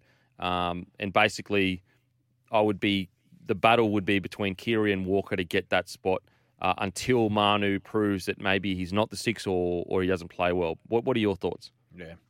Oh, look, I think um, Trent Robinson, he's probably looking back at yeah those years where they won the premierships in, in 18 and 19 and thinking, well, Joey Manu, he um, he played in the centres through those with Keary at six, so that's that's where he feel he can get the job done. Different half, of course. It wasn't Sam Walker, but um, I don't know. I, I think he just Luke Keary needs to be back in the footy side, and he needs to get some footy under his belt.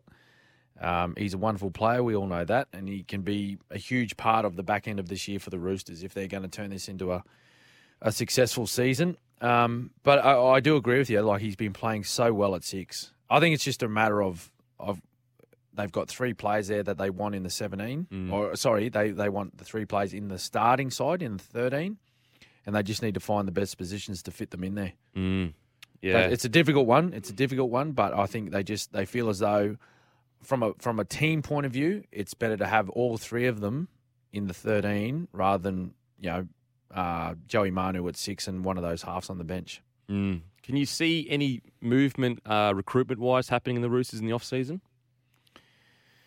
Oh well, you just you never you won't say no, particularly with the Roosters when they make decisions, they make them fast, and Mm. if they can find an opportunity to find a player, they they will. Um, yeah, I'm, I'm just I don't know, I just trying to find names off the top of my head. I don't know who would be available to go down there, but uh, yeah, I will say one thing: if if they if they find an opportunity to sign someone that they feel as though will make their squad better for 2023, they'll move quickly and it'll and it'll happen fast. Absolutely. Uh, with the um, Newey Knights, what's going on, Smithy? What, what, what do you think they Oh, I can don't- turn it I- around? Oh, look, I don't know because they when you look at their team on paper, like they're a good football side.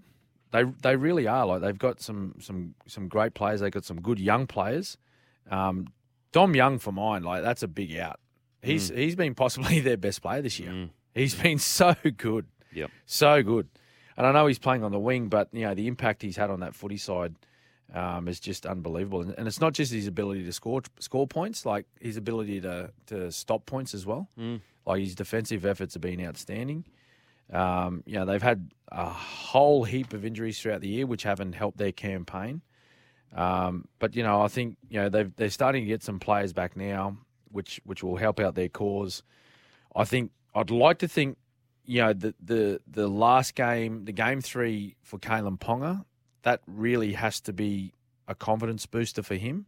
And I think I mentioned this last week after the the wash up of Origin three that that needs to be Kalyn Ponga's standard now. Mm. Like I know, I know, like, and when I mean that, like he he doesn't have to walk off the field every week with with the same game that he played in game three and and matching those stats, but that needs to be his goal. Mm. His mindset needs to be, I need to go out, and that that needs to be my contribution each week. Uh, I totally agree. Now we're going to head to a break. After the break, we've got plenty still to come. We've got uh, we're going to wrap up the hour, but after that, we've still got plenty to preview. We've got our match of the round brought to you by Suncorp. Make sure to follow us on Apple or Spotify, the Captain's Run, and we'll see you on the other side. Welcome back to the Captain's Run with Cameron Smith. Uh, it's been another hour. We've got some texts here, plenty of texts. Morning, bloke and goat. I know Cam Smith ans- uh, answer to the question like this is usually the same. It's good the way it is.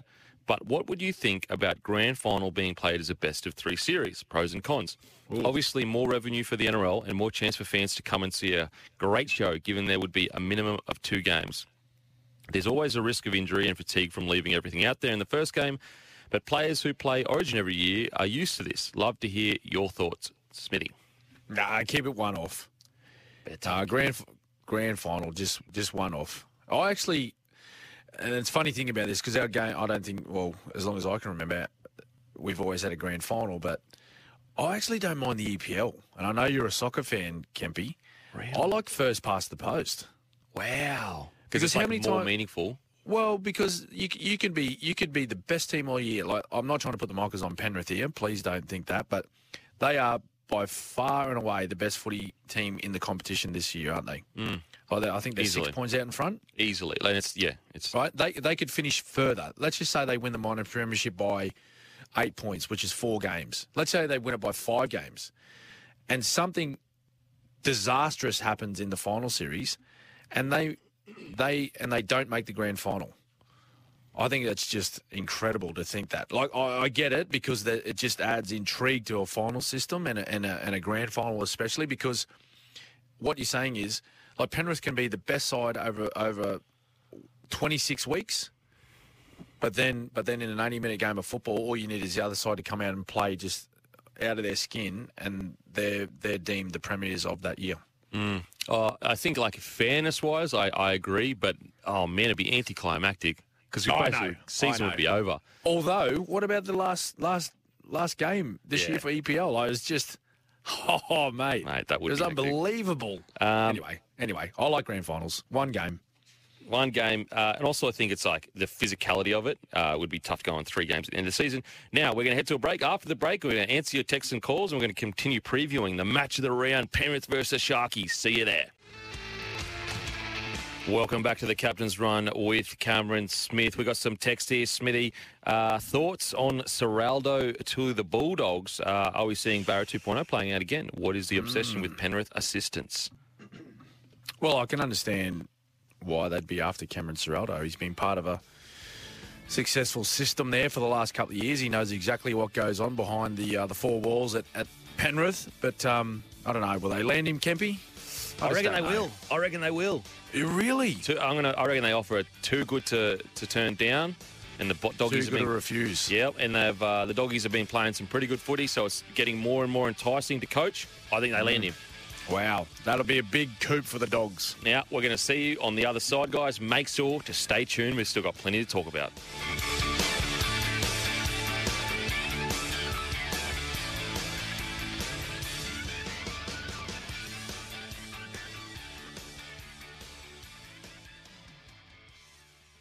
Welcome back to the Captain's Run with Cameron Smith. Now, Smithy, big, big news coming out of uh, the Dolphins. Anthony Milford signing for the Dolphins. Uh, now, we, we know we kind of predicted this would happen. Is this the guy finally that they get that can be? I mean, we know he can be the guy for sure. Like we're talking about a 2015, 16, even 2017. Milford was incredible. Do you think Wayne can finally rest a little bit, thinking, okay, I've got a guy that could potentially be the superstar of the team? Yeah. Well, I think he can a little bit. I think the the pressure's off slightly, given they've now got a uh, um, uh, well a mature, aged half playing in there with a bit of a fair bit of experience. He's played in some big matches, and and if there's one person that can reignite Anthony Milford back to his best football, I think it's Wayne Bennett. Um, and and to yeah, try and extract the best out of him and what he's got left in his career. So it's it's you know it's positive signs for Redcliffe, but they still they still need to fill a lot of spots on their roster, don't they? Mm. Especially And- their and- back line. Yeah, and the, and the preparation for next season is it's well as each day goes by, it gets closer and clo- closer, doesn't it? And we spoke about that. That my you know my concern earlier, earlier in the year was that they still needed to fill, I think, at least half of their roster, and we're only we're only a short period of time away from them starting to prepare for next year. Like they'll, they'll be they'll be training in October. They'll be training in late October. Like there'll be some players that they've signed, say like the Bromwich brothers and uh, Felise Kaufusi, some guys that are coming from other clubs that will be involved involved in finals that won't be back that early, but they'll they'll have a group of players that they need training in October, but they they've yet to still um, fill their their entire squad, their roster. Look, I, I think that, you know, barring injuries, it's a competitive side for sure. Uh, I think the problem at the, the Dolphins right now is if there's one or two injuries, wow, Yeah, it yeah. could be tough. Yeah, exactly. Well, and, and you need that. that. That that's part of your makeup of your roster is to say you need to plan for injuries. You need to plan for suspensions, and and now more so than ever, and we don't know where the competition is going to go next year as far as the COVID situation and players picking up COVID. But you- you're seeing players every week um, being left out because they've they've picked up the virus. Um, so you you need to be prepared to lose players every week of the season through through suspension, injury, you know, COVID stuff, whatever it is, and you need people there to come and stand up and and fill that void when when they're needed. So, and as you mentioned, the most important thing for for Redcliffe is that they are competitive, and um, that's that's really important from a from an organisation stand standpoint, from a from a NRL competition point of view as well. Um, yeah, we just we just don't want to have uh, an expansion side um, come in first season and just not not be competitive. Where does this leave the Newey Knights? Oh, a bit of trouble, Yeah. a lot of trouble, a lot of trouble, and and and that's the thing with the teams that aren't traveling so well at the moment is their ability to attract quality footballers. Mm. That's the issue they have. Um, but you know, it's not. You can't just point your finger to one solution. Like it, it needs to be a group of, you know, the the list management, coaching staff, and the players. They they need to work together to to make these football teams and these football clubs successful. Absolutely. Now let's get into uh, the Raiders versus the Warriors at 3 p.m. Saturday at GIO Stadium. Wingers Jordan Rapana and Schiller are out with suspension injury, and they're replaced by Cotric or Chotridge and Albert Hopoate. Uh, Skipper Elliott Skipper Elliott Whitehead. Oh, Elliott Whitehead. Apologies. Yep. Skipper Elliott Whitehead also returns. Uh, so Corey Harawira Naera goes to the bench. Then with the Warriors, huge, huge news. Reece Walsh has been dropped to the bench. Yeah. While Chanel Harris Tavita is at fullback. And Arcee starts at 5'8". Watene Zelezniak returns on the wing in place of Ed Kosi. Thoughts on the Warriors putting Walsh to the bench? Yeah, that was. I had actually double take. I had a double take when I read that, um, which is surprising. I, I thought, you know, he's one of their more dangerous players, and they and they need they need point scorers on the field for them. I, I just, yeah, I don't know what I don't know what the move is there. I don't know what's whether that's something that's happened away from the football field. I'm I'm not too sure because he's certainly um, one of their more dangerous players out in the football field. Um, and yeah, again, they, they tried hard last week against Parramatta. They they really did, but they just I just didn't see much from them. Um, that's going to point me towards a victory against the Raiders. Now the Raiders, on the other hand, they went down to Melbourne, which was a big weekend. Uh, again, you know, Storm missing players, but there's many teams missing players right now. Um, and I, I don't know, they just they found they found a, a formula that's working for them right now. And if you look at if, and Kempy, if you look at their their remaining games of the season, there's seven games left in the season. They've they play two teams currently in the top eight. That's all they've got. So out of their remaining seven games, they they take on Penrith and Manly, and that's it. Every other team that they play are outside the top eight. So this is a this is a side that if they continue on their winning ways, they'll they'll finish playing finals footy Wow. That's uh which is huge. Like Yeah. compare, like if you're thinking early in the year, you're just like, oh, mate, write them off. mm, Which is again like, and a lot of people are probably thinking, oh, mate, you're talking some dribble here, Smithy. Like early in the year when you're talking about those teams that weren't travelling so well. If you just had to look at the competition, you just had to look at the competition, and outside. Remember when we were talking early in the season, outside of Penrith, Melbourne, and I think possibly Cowboys at that stage, or maybe not even Cowboys. Maybe it was just even Melbourne um, and Penrith. Outside of those two teams, like it was, there were so many clubs that you could toss a coin on how they were going to turn up on the weekend. yeah. Mm. So you know, this is a great example of the Canberra Raiders side just going, you know what, just let's just hang in there, you know, keep working at our trade, you know, try and improve. And now that they've jagged a few wins, that they could find themselves, you know, sitting well inside the top eight, playing finals footy. And it's it's. I think that Ricky deserves a massive rap for how much he's matured as a coach. It, mm. it was. It looked like for a period there, it was getting away from him. It looked like the playing group were really Yep. not on board with what was going on. But Yep. now they look like they're playing for Ricky. Yeah, and there was question marks, wasn't there, about Mm. the you know what was going on with team morale and did they like Ricky? You know, he lost the the, the locker room, and you know, players' partners were, were tweeting things about about team selections and where players were playing, which is, I think that's that's just I don't know, that's a that's another issue, but. Um, yeah, like they've turned things around. They've turned things around, and and again, it's it's it's a team it's a team effort that that needed to happen for that to um for that to occur.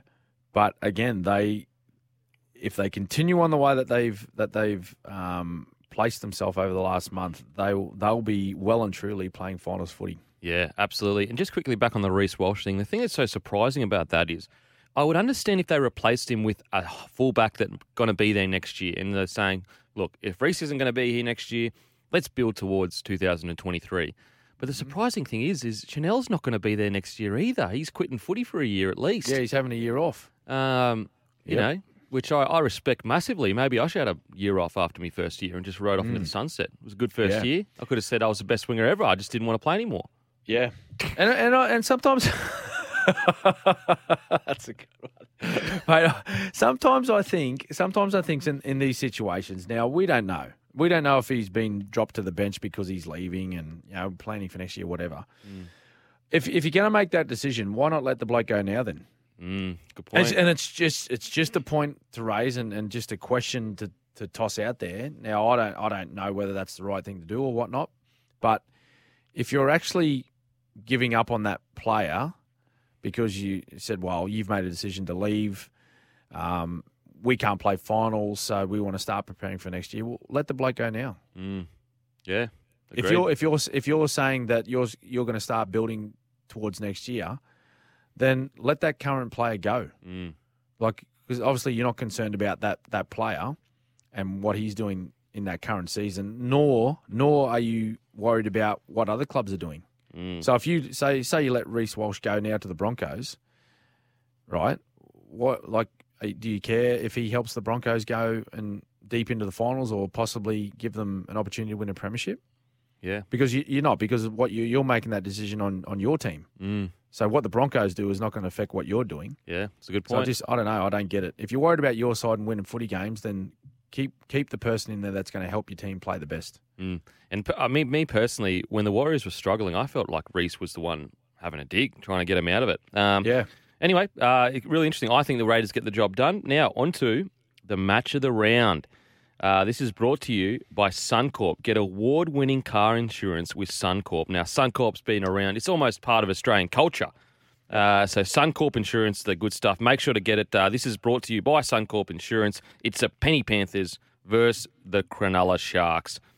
All seven of the rested Origin players are back for this weekend's clash. Eisenhuth and Kenny revert to the bench. Sharks team news: Katoa is out for the season after requiring shoulder surgery. Poor fella, having a, a- having easily the best year of his career. Connor Tracey reverts to the wing, who is is absolutely no slouch himself. And Talakai returns at centre. Briton Nikora returns for suspension, and Teig Wilton moves to the bench. Thoughts on this match, Smithy? Uh yeah. Look, I, I think Penrith. These are the easiest ones to to preview, really, aren't they? And it Mm. sounds a little bit boring and, and repetitive and monotonous, but yeah, you look at those ins, mate, like Api Koroisau, Brian To'o, Isaah Yeo. It's it's the it's the Origin boys coming back. Um, that just makes this team so formidable. Mm, I, just- I just don't know who beats them, really. mm, A- And I said it's going to take a team to play out of their absolute skin, or for Penrith to have an, an absolute shocker to for them to lose a game this year. I And, and I know we've seen some like special things happen in finals footy and some some um, out of the blue results. But as far as the rest of this season is concerned, I don't know. I just don't see this team dropping a game. Now, I could be crazy here, Smithy, but I think that, and uh, look, they're two different teams. They're two different teams, but the bulk of New South Wales were Penrith. Did Yep. Queensland lay a kind of a game plan out to beat that Penrith style of footy? Because there's no denying that New South Wales do take a lot of inspiration from Penrith. And I wonder if we're going to see teams beginning to kick early in sets against Penrith to upset the rhythm of that, you know, kick when you when they get kicked deep into outside Yep. backs come in, they scoot, the forwards rest and then shoot off the line. Do you think that people are going to be watching that game 3 and going, this is how we beat Penrith? Well, they should, and they and they need to look at like Parramatta as well. It's the only team that's beaten Penrith this year. Um, Parramatta, and, and what they did was they come they come with a with a attitude to play physical. They come with an attitude to make the Penrith players uncomfortable, and and and they chance their arm at times. Like you look at a couple of their tries, like they were they were they weren't set plays. They were just off the cuff. Guys having a crack at the try line, three plays on them, late offload, second phase play, and they score points. So you've got to be prepared to chance your arm a little bit because they will not give you a single easy opportunity. Penrith, they're a well drilled footy side. They're a good defensive team, and and they're and they're smart with the football. Mm. They don't try and overplay their hand much with the football anymore.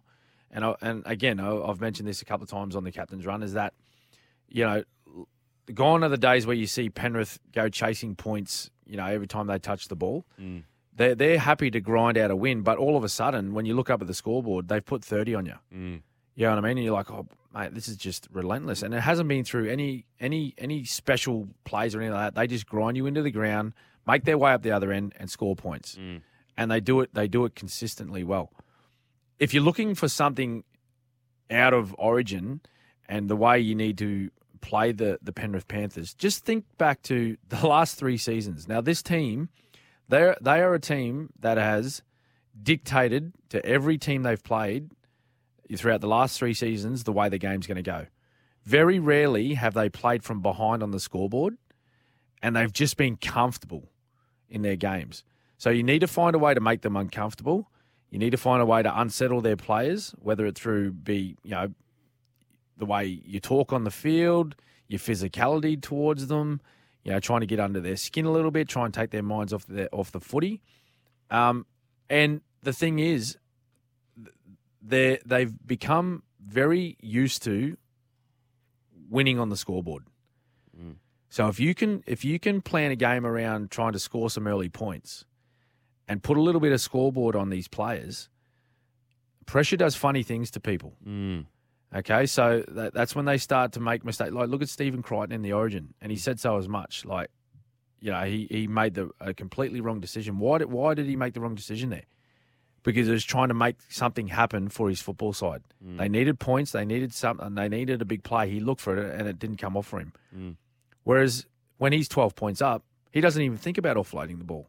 Mm. Jarome Luai, same thing. He's seen space on the outside. He tried to throw the ball to Brian To'o, goes over his head into touch.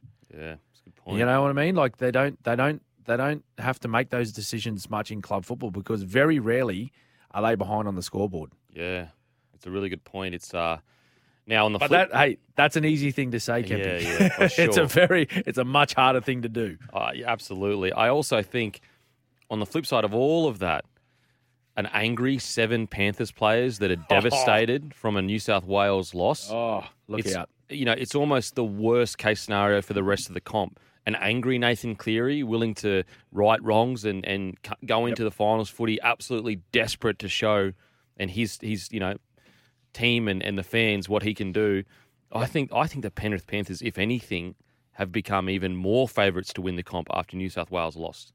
Yep. Throw your house on them. Like seriously, I I, I think the footy we're going to see from the Penrith boys over the next few months is going to be some of the best they've ever played because I think that that loss would have stung Cleary and Luai and Martin and Critter and To'o uh, and Yeo Api. I think it would, would have stung them massively, and I think they're going to be a formidable side. And also, I think that Cleary, being the great player he is, he's going to learn so much. I think he's going to watch that game and go, okay, what did DCE do that I can learn of? What can I look at and go, take that into my game? What can I identify in certain matches that are close Yep. to to identify the moments, the big moments? It's it's very easy to kind of stumble into a big moment, but the great players, you know, watching, in my opinion, is they they're, they're identifying the moments as they're happening rather than just finding themselves in the moment. They're actually dictating the terms of what's about to happen.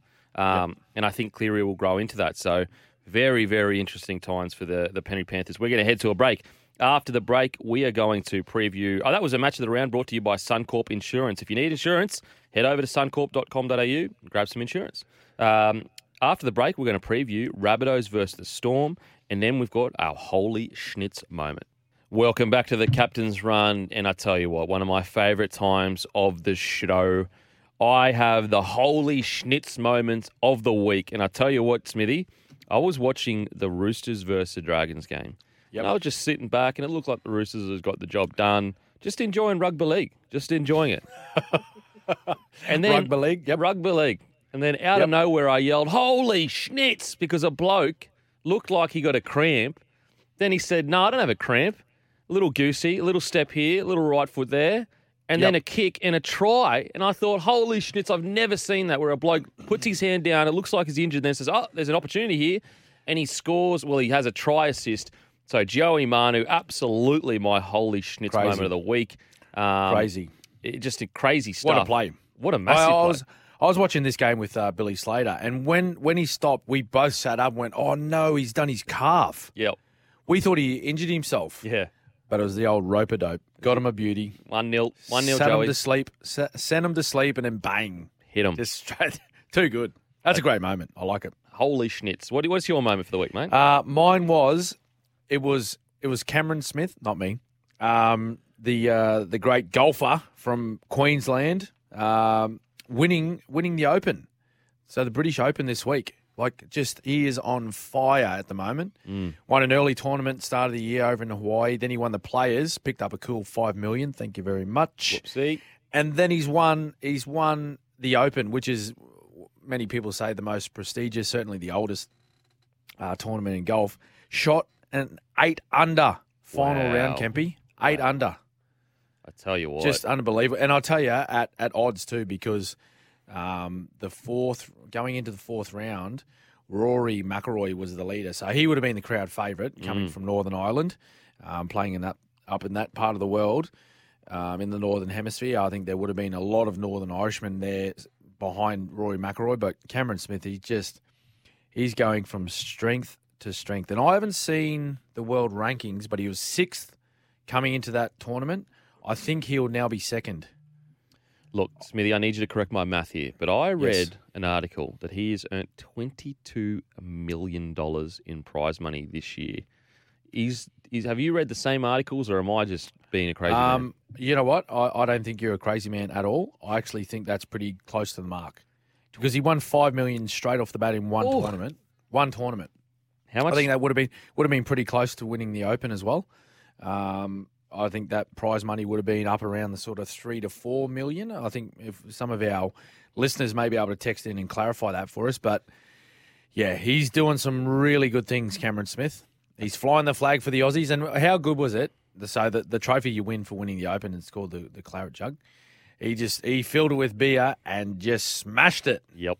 smashed it. What an And it- absolute it- legend. his press conference, he said, like, how are you gonna, how are you gonna celebrate? I'm not going to fill it up, and he, I think he said, I'm going to have 20 jugs. Wow. So that's like 40 beers. I mean, How I, good, he I loves it. He's, I wouldn't put it past him. I wouldn't put it past him. Uh, Cameron Smith. I mean, two Cameron Smiths, both absolute legends, but Cameron Smith, a golfer. incredible, incredible having the year of his career. Uh, so massive congratulations to to Smithy. I hope he enjoys his beers. We're going to head to a break, and then after the break, we're going to continue previewing the round. Welcome back to the Captain's Run with Cameron Smith. Give us a text 0457 736 736 or call 1300 01 1170 and ask any question you would like about footy. But we have to preview one of the most important matches of the round. Mm. Smithy, we've got to get into it, mate. I know you've been sitting there going, I don't know if I want to get into this, the dark days at the moment. Can we skip Storm. past this? we have the South Sydney Rabbitohs versus the Melbourne Storm. Now, South Sydney Rabbitohs have Cookie, Cam Murray are both back from their rest, which sees Davvy Moale and Silla uh, Hiv- uh, back to the bench. And Taane Milne has been dropped, which sees Jed Cartwright move to the centres. Now, the Storm team news. The great Ryan Papenhuyzen is out. Sorry, Papenhuyzen is out for the season, which sees Nick Meaney move to the fullback. Tyron Wishart start on the wing on the sting. Wishart on the sting. Wow. Talk about a utility. And Grant Anderson is the new man on the bench. Uh, Papenhuyzen, devastated for the poor fella. He's had such an unlucky run with injury. Um, but how do you see this match playing out, Smithy? Oh, this, oh look, oh, this is going to be a good game. Mm. Um, South have found a bit of form um, with uh, Latrell coming back over the last fortnight. As I said earlier, um, Cody Walker by far has been playing much better football with Latrell back. Um, he's scoring tries. He's setting up tries. Um, this is a huge game for Melbourne. If they lose this one, they they're out of the they're out of the top four, which they've been cemented in, cemented in for a long period of time. Um, so this is an absolute danger game, and then they follow that up with a, a, a game on the road again in New Zealand. They have to go to uh, Auckland after this week to play the Warriors. So this is I, I look at it and I look at it as a must win for them to stay in the top four. Like there's still another three games without Brandon Smith, I believe. Or sorry, two games Yeah, because he got games. three weeks, didn't he? Yeah. So there's another two games that they have to play without Brandon Smith. Papenhuyzen now, like it's just uh, uh, for individual player, like he's just been battered this year, hasn't he? Mm. Battered. I just, you know, I can't believe the season that he's had, and, and like he's missed games in the past, but he just seems to be finding a new injury each time he comes back in, Mm. and a fractured um, kneecap. That's um, that's not not ideal at all. Um, so he'll miss the rest of the season. So they're going to have to come up with a, a plan now to to chuck someone in their fullback. I think what they need to make a decision. It's from my point of view. I think they need to make a decision on who their one is, who is best suited to play one for the rest of the season, and just stick with them. Mm. I don't think it's time to be chopping and chasing and, and, and see, you know, over the next month who should play there. I think they need to make a decision now and go right. You you're our man. You will be our the Storm fullback for the remainder of this season, and let's just get on with it. What about, and this is just a hot take, I don't know if I agree with it myself, but what about Munster back to one? Oh, Because we know how good he is there, and like I Yep. understand, you know, Meaney's probably more suited in in regards to like your, your depth in the halves probably isn't the best, but at least you know what he can bring at one. You know, thoughts? Yep. uh, I actually don't mind the idea. Ooh. I don't mind the idea. Whether whether I haven't had a chance to really think about that deeply and, and look at the the players that are fit for the Storm and what that would look like for the rest of the lineup, like who goes then to six. Um, but I don't completely dislike the idea Mm, because I, I just think like he is he is just a natural footballer, Mm. and it's funny like. Even speaking with Billy Slater, like one of the greatest fullbacks, if not the greatest fullback to play our game, certainly in the modern era, he is. He, listening to his comments about Cameron Munster when he goes to fullback, like you don't even have to coach him. yeah, well, He just he just knows where he has to be, both with the ball, so he can find the ball. He can he can sniff out an opportunity. He can find space. He knows where he needs to position himself in and around the ball players, but defensively is his big go. Mm, Like he just knows where to position himself on tackle five, um, working with his both his wingers with you know his work in the backfield, like on kick reception, defending on the try line, when to when to bring himself into the defensive line, when to stay out of it. It's just he's got this ability, this knack to be able to just know where to be um, at the right time. So I don't think it's the worst idea at all. mm. It's just a matter of how does that affect? How does that then affect their attack in particular? Because like In what, particular, what I'm thinking with the Storm is, okay, if it's almost like if you w- with the current injuries, you're like loading the halves too much in the sense that like you if you have Munster and Hughes both in the halves, like they're so good they could probably handle the halves by themselves and have just a solid hmm. six outside them. And I wonder whether if you went Hughes and you said, look, let's just pick a six, it's a really good defender and mm-hmm. basically has a nice pass on him. And Yep. then you you've got Hughes that has enough flair, enough flash to bring that to the game.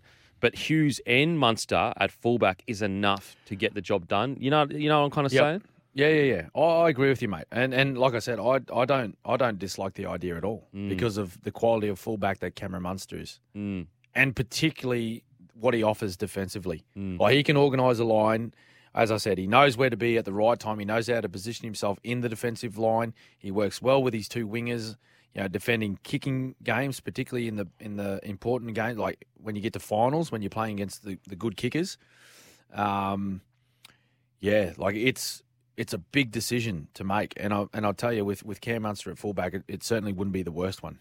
Yeah, I, I also like the fact like him bringing it back each time and starting your sets off sets off really well. It, just- it gets you on the front foot, which I think that Melbourne Storm's footy is a lot of front foot footy, like high pace around the ruck. That would Yep. help. Um, now onto the south. Speaking of crazy fullbacks, Latrell Mitchell, Yeah, his game the other week was absolutely incredible, and I think when you look at a bloke like for Origin, he's the kind of guy that let's say Queensland were putting his under the pump. He, you know, put New South Wales on the pump, and I know he had to rule himself out, but I think it- it was a real point for him to prove, like, in his mind, maybe it would have been a different story in Game Three if he was playing. And Just to let people know that, because after the game, he said that number three New South Wales jersey, it's still mine. So clearly, he's a passionate New South Welshman, and that loss stung him. He comes out, plays the way he did. Is Latrell Mitchell enough for the Rabbitohs to be premiership threats, or do you need to see a little bit more? No, I think most definitely they are because they're a t- completely different footy side with him in it. Mm. And you look at last year, and I know these are all what ifs. Like you, you mentioned the game three origin, if he was playing, what if he was playing? Um, look at the grand final last year. Mm. What if? Yeah. You know, they went down by two points. Like if he was playing, would that have been the difference? Mm. Possibly, but possibly not. Like you, you just don't know until they're there. Mm. But certainly, if if if we take a read over the last fortnight, he's made a huge difference. Not just him being in the side and his individual input, but the effect he's had on the players around him in particular. Mm. Um, they're, they're certainly a team that you shouldn't be writing off at no stage Mm. with him fit and, and playing each week. And look, if they continue this form, I think Demetriou deserves a massive rap because it was four or five weeks ago. You're sitting there saying, you know, probably an unsatisfactory year by the Rabbitohs. They're hmm. currently sitting in a position where if they if everything goes their way, they could even squeeze into the top five. They're currently seventh. They're on 22 points. They're a win away from the top four. So Storm are on 24 points. The Rabbitohs are on 22 points. So for Demetriou to lose, they lose Wayne Bennett, they lose Adam Reynolds, they lose Dane Gagai. For him to take this team after not having Latrell for the first half of the season, I think that's incredible by Demetriou if he can get that done. I honestly Yep. think it's incredible. Um, and Yeah, so, and it looked like it looked like panic stations only a few weeks ago, didn't it, mate? Absolutely. When they played, when they when they took on um, St George and had 32 put on them, he hooked Ilias. yeah. Uh, he hooked Burgess in the in the early stages of that match, and there was a lot of question marks uh, being sent towards the Rabbitohs and that they were gone. Um, but yeah, it's, it's funny that how one guy can can make a, a big difference. Uh, now, we are going to head to a break. After the break, we've still got the Bulldogs versus the Titans, and we've got the North Queensland Cowboys versus the Tigers. We'll see you on the other side. Welcome back to the Captain's Run with Cameron Smith. Make sure to follow us on Apple or Spotify. The Captain's Run. All you got to do is hit subscribe. Then you can listen to us anytime, anywhere. Also, download the SEN app. If you're listening on AM radio, download the SEN app and you can listen to it in good, crystal clear digital radio. But let's get to the games. Canterbury Bankstown Bulldogs versus the Gold Coast Titans. The Bulldogs' Josh Addo-Carr has been named despite injury and will be monitored throughout the week. Adam Sho- uh, Aaron Schoupp is listed as 18th man as he looks to return from COVID. Jayden Campbell has been named on the bench for his first game since round 13. Skipper Tino Fa'asuamaleaui returns at lock, which sees Erin Clark to the bench, which means that Aaron Booth keeps his starting spot. I think this is a great win for the Titans. They've seems like they've got a, a, an experienced nine to lead them around the park. I thought Erin Clark was Titans' best last week. I actually wouldn't mind Erin Clark staying at the starting 13 role and having a starting front row of Tino and Moe Fotuaika. But how do you see this game playing out, Smithy? I reckon the Titans might win this one. Oh, okay. I Come mean, on, boys! I tell you what, you've backed Please. the Titans all year. They owe you big time. I know. You've been you've been riding them. Oh, mate, I've been I've been s- sticking with them through thick and thin, and it's Big Tino. He's up against Burton. Kempy, little rematch. Mate, how I don't think I don't I don't think they'll come to blows like they did in Origin. Um, very different situation this one, but um, I tell you I'm what, excited. I'm the- excited to see Jayden Campbell. Sorry, mate, go. I was going to say there's going to be some Bulldogs forwards. That was their little mate Oh, Burton. That's You uh, reckon? I, t- I reckon they'll be. I mean, you know, you know better than anyone, Smithy. The forwards protect their halves at all costs, and and when the forwards are always told, I remember a little uh, story of my own. So I was playing at the Dragons in reserve grade. wasn't playing very well, but I was playing, and the, basically I got head high, and people would try to head behind me, being like an NRL player coming back to reserve grade, and you know being a smaller winger. And Mary Maguire, uh, Mary, uh, the St George coach, he was the Illawarra Cutters coach at the time. Mary McGregor. McGregor, sorry. Um, anyway, so we did a video session, and he he pulled that up and he replayed it, and he absolutely gave it to our forward pack because no one went in there and with a bit of his hoss didn't get in there quick enough. And so- Really? yeah. So it's it's a good like a really good example that some. Like the, the forwards are really tasked with protecting their smaller players. I don't know, Smithy, Yeah. if you've got any They're experience. with- protectors. Absolutely. And Yep. So, so I wonder whether this Bulldogs pact has watched what happened to Burton and said, Tino, I'm coming for you. Tevita Pangai Jr., I think he'll be hunting for someone. What do you reckon, Smithy? Yeah, possibly. I, I think they might try and go after him a little bit. Um, but as we, we all know, um, and whether it, it's right or wrong, NRL is very different to Origin, so they need to be careful. they Mm. need true. to be careful. Anyone goes high or throws a punch and all that sort of stuff, they they will be punished. It's uh, it's very different Origin, but um, yeah, they might send a little message to say we weren't happy with the way you treated our man Matty Burton. Anyway, Uh, Tino's T- Tino's a big, strong boy. He'll Oh, handle it. He'll handle it all right. I love He'll Tino. handle it. Mate, Skipper. he's one of my favourite players. Seriously, love him. Uh, now, Cowboys versus the Tigers. I think the Cowboys are in for a big one. Maroon, uh, the Maroon representatives, Val Holmes, Dearden, Nanai, and Murray Taulagi all return. Uh, Lucia Leilua moves to the bench to take care of Nanai returning to the starting side. Tigers, James Roberts and Nofoaluma are listed among the reserves as they look to return from illness, while Brent Naden returns on the wing after four game suspension. James Tamou, massive congratulations. Yeah, well done, Jimmy. 300, games. at prop. Yeah, huge, Massive. huge. And he's playing. He's playing against uh, the team where well, it all started at North Queensland for him, didn't it? Yes, it did. Yes, it did. There you go. That's a that's a nice way. I know it'd be nice to play it on his home dunghill, but um, nice to be able to play it up at up at uh, Townsville. Now, how do you see this game playing out? Oh, I think it's I think it's all one way traffic. I think Cowboys they just they just get back on track now. I thought they were really unlucky against the Sharkies. Um, a couple of little dodgy ones. Mm, tough calls. Dodgy, a couple of dodgy calls went against them, and particularly the Taumalolo try. if Oh, give they score there, if they Is that one of the did. worst calls you've ever seen? Mate, let's. No, I don't want to get caught Yeah, sorry, up bro. on that Sorry, sort bro. of stuff. I- Um, I'm allowed to say that because no one will pick it up. Whereas if Cameron Smith says it, it's everywhere. Oh, sorry, oh, bro. it's not about it's not about that. I just I just I shake my head and just think, how do we get that wrong? Anyway, we move on. I think if Taumalolo scores there, I think Cowboys go on with it, but they didn't. Um, well done to the Sharkies, but um, I think they get their their winning ways back on track here at home. Um, I know it's a big match for Jimmy Tamou playing his 300th, but um, I think the cow, I think the cows will be too strong. Oh, They have to be like they're sitting second. They're thinking, mate, this is let's let's let's lock in second spot. Yeah, I think so. Lock it away. Huge opportunity. Huge opportunity. I'm Yep. still laughing. I nearly walked into that. Sorry, Smithy. Um, oh man. Um, no, I agree. I, I think the Cowboys, Toddy Payten will be at boys. We have an opportunity to lock that second place up, and Mm. for them to go from 15th to second, it'd be one of the great turnarounds. I Yep. cannot stress enough how impressed I am with Toddy Payten. Tigers.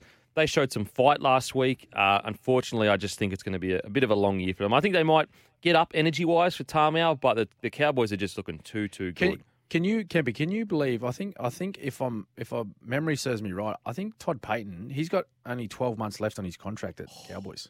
Well, lock him away. Lock him away. Lock him away. Now, we're going to head to a break. After the break, we're going to get to your text, so make sure to stay tuned.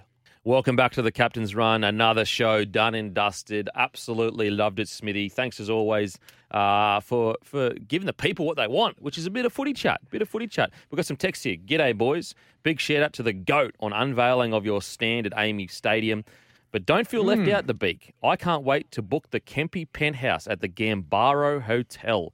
Cheers, Yeah. Jace. How good. Uh, how, what was that like? Just quickly, seeing the, the big Cam Smith stand come out. It was Oh, awesome. it was awesome. No, it was good, mate. And it was a good weekend too because it was old boys weekend. There was about thirty or forty former Storm players down there, so it was nice to share that experience. Mm. First time I was able to really actually go and say thank you to all the fans and members of the Storm since I finished. So it was a good weekend. Mm, mate, uh, it, just seeing that to be Cam Smith, who would have thought, hey? Young fella from Logan. Is Logan correct? Yeah, Logan. Yeah, I got one over Billy too because he's got the northern stand. Yeah. I got the eastern, so Oh, it's a, ah, just a little 1-0. bit bigger. A little bit bigger. 1-0. Got him. there it is. There it is. Thanks, guys, for listening. You can download us on Apple and Spotify or download the SEN app, and we'll see you next week.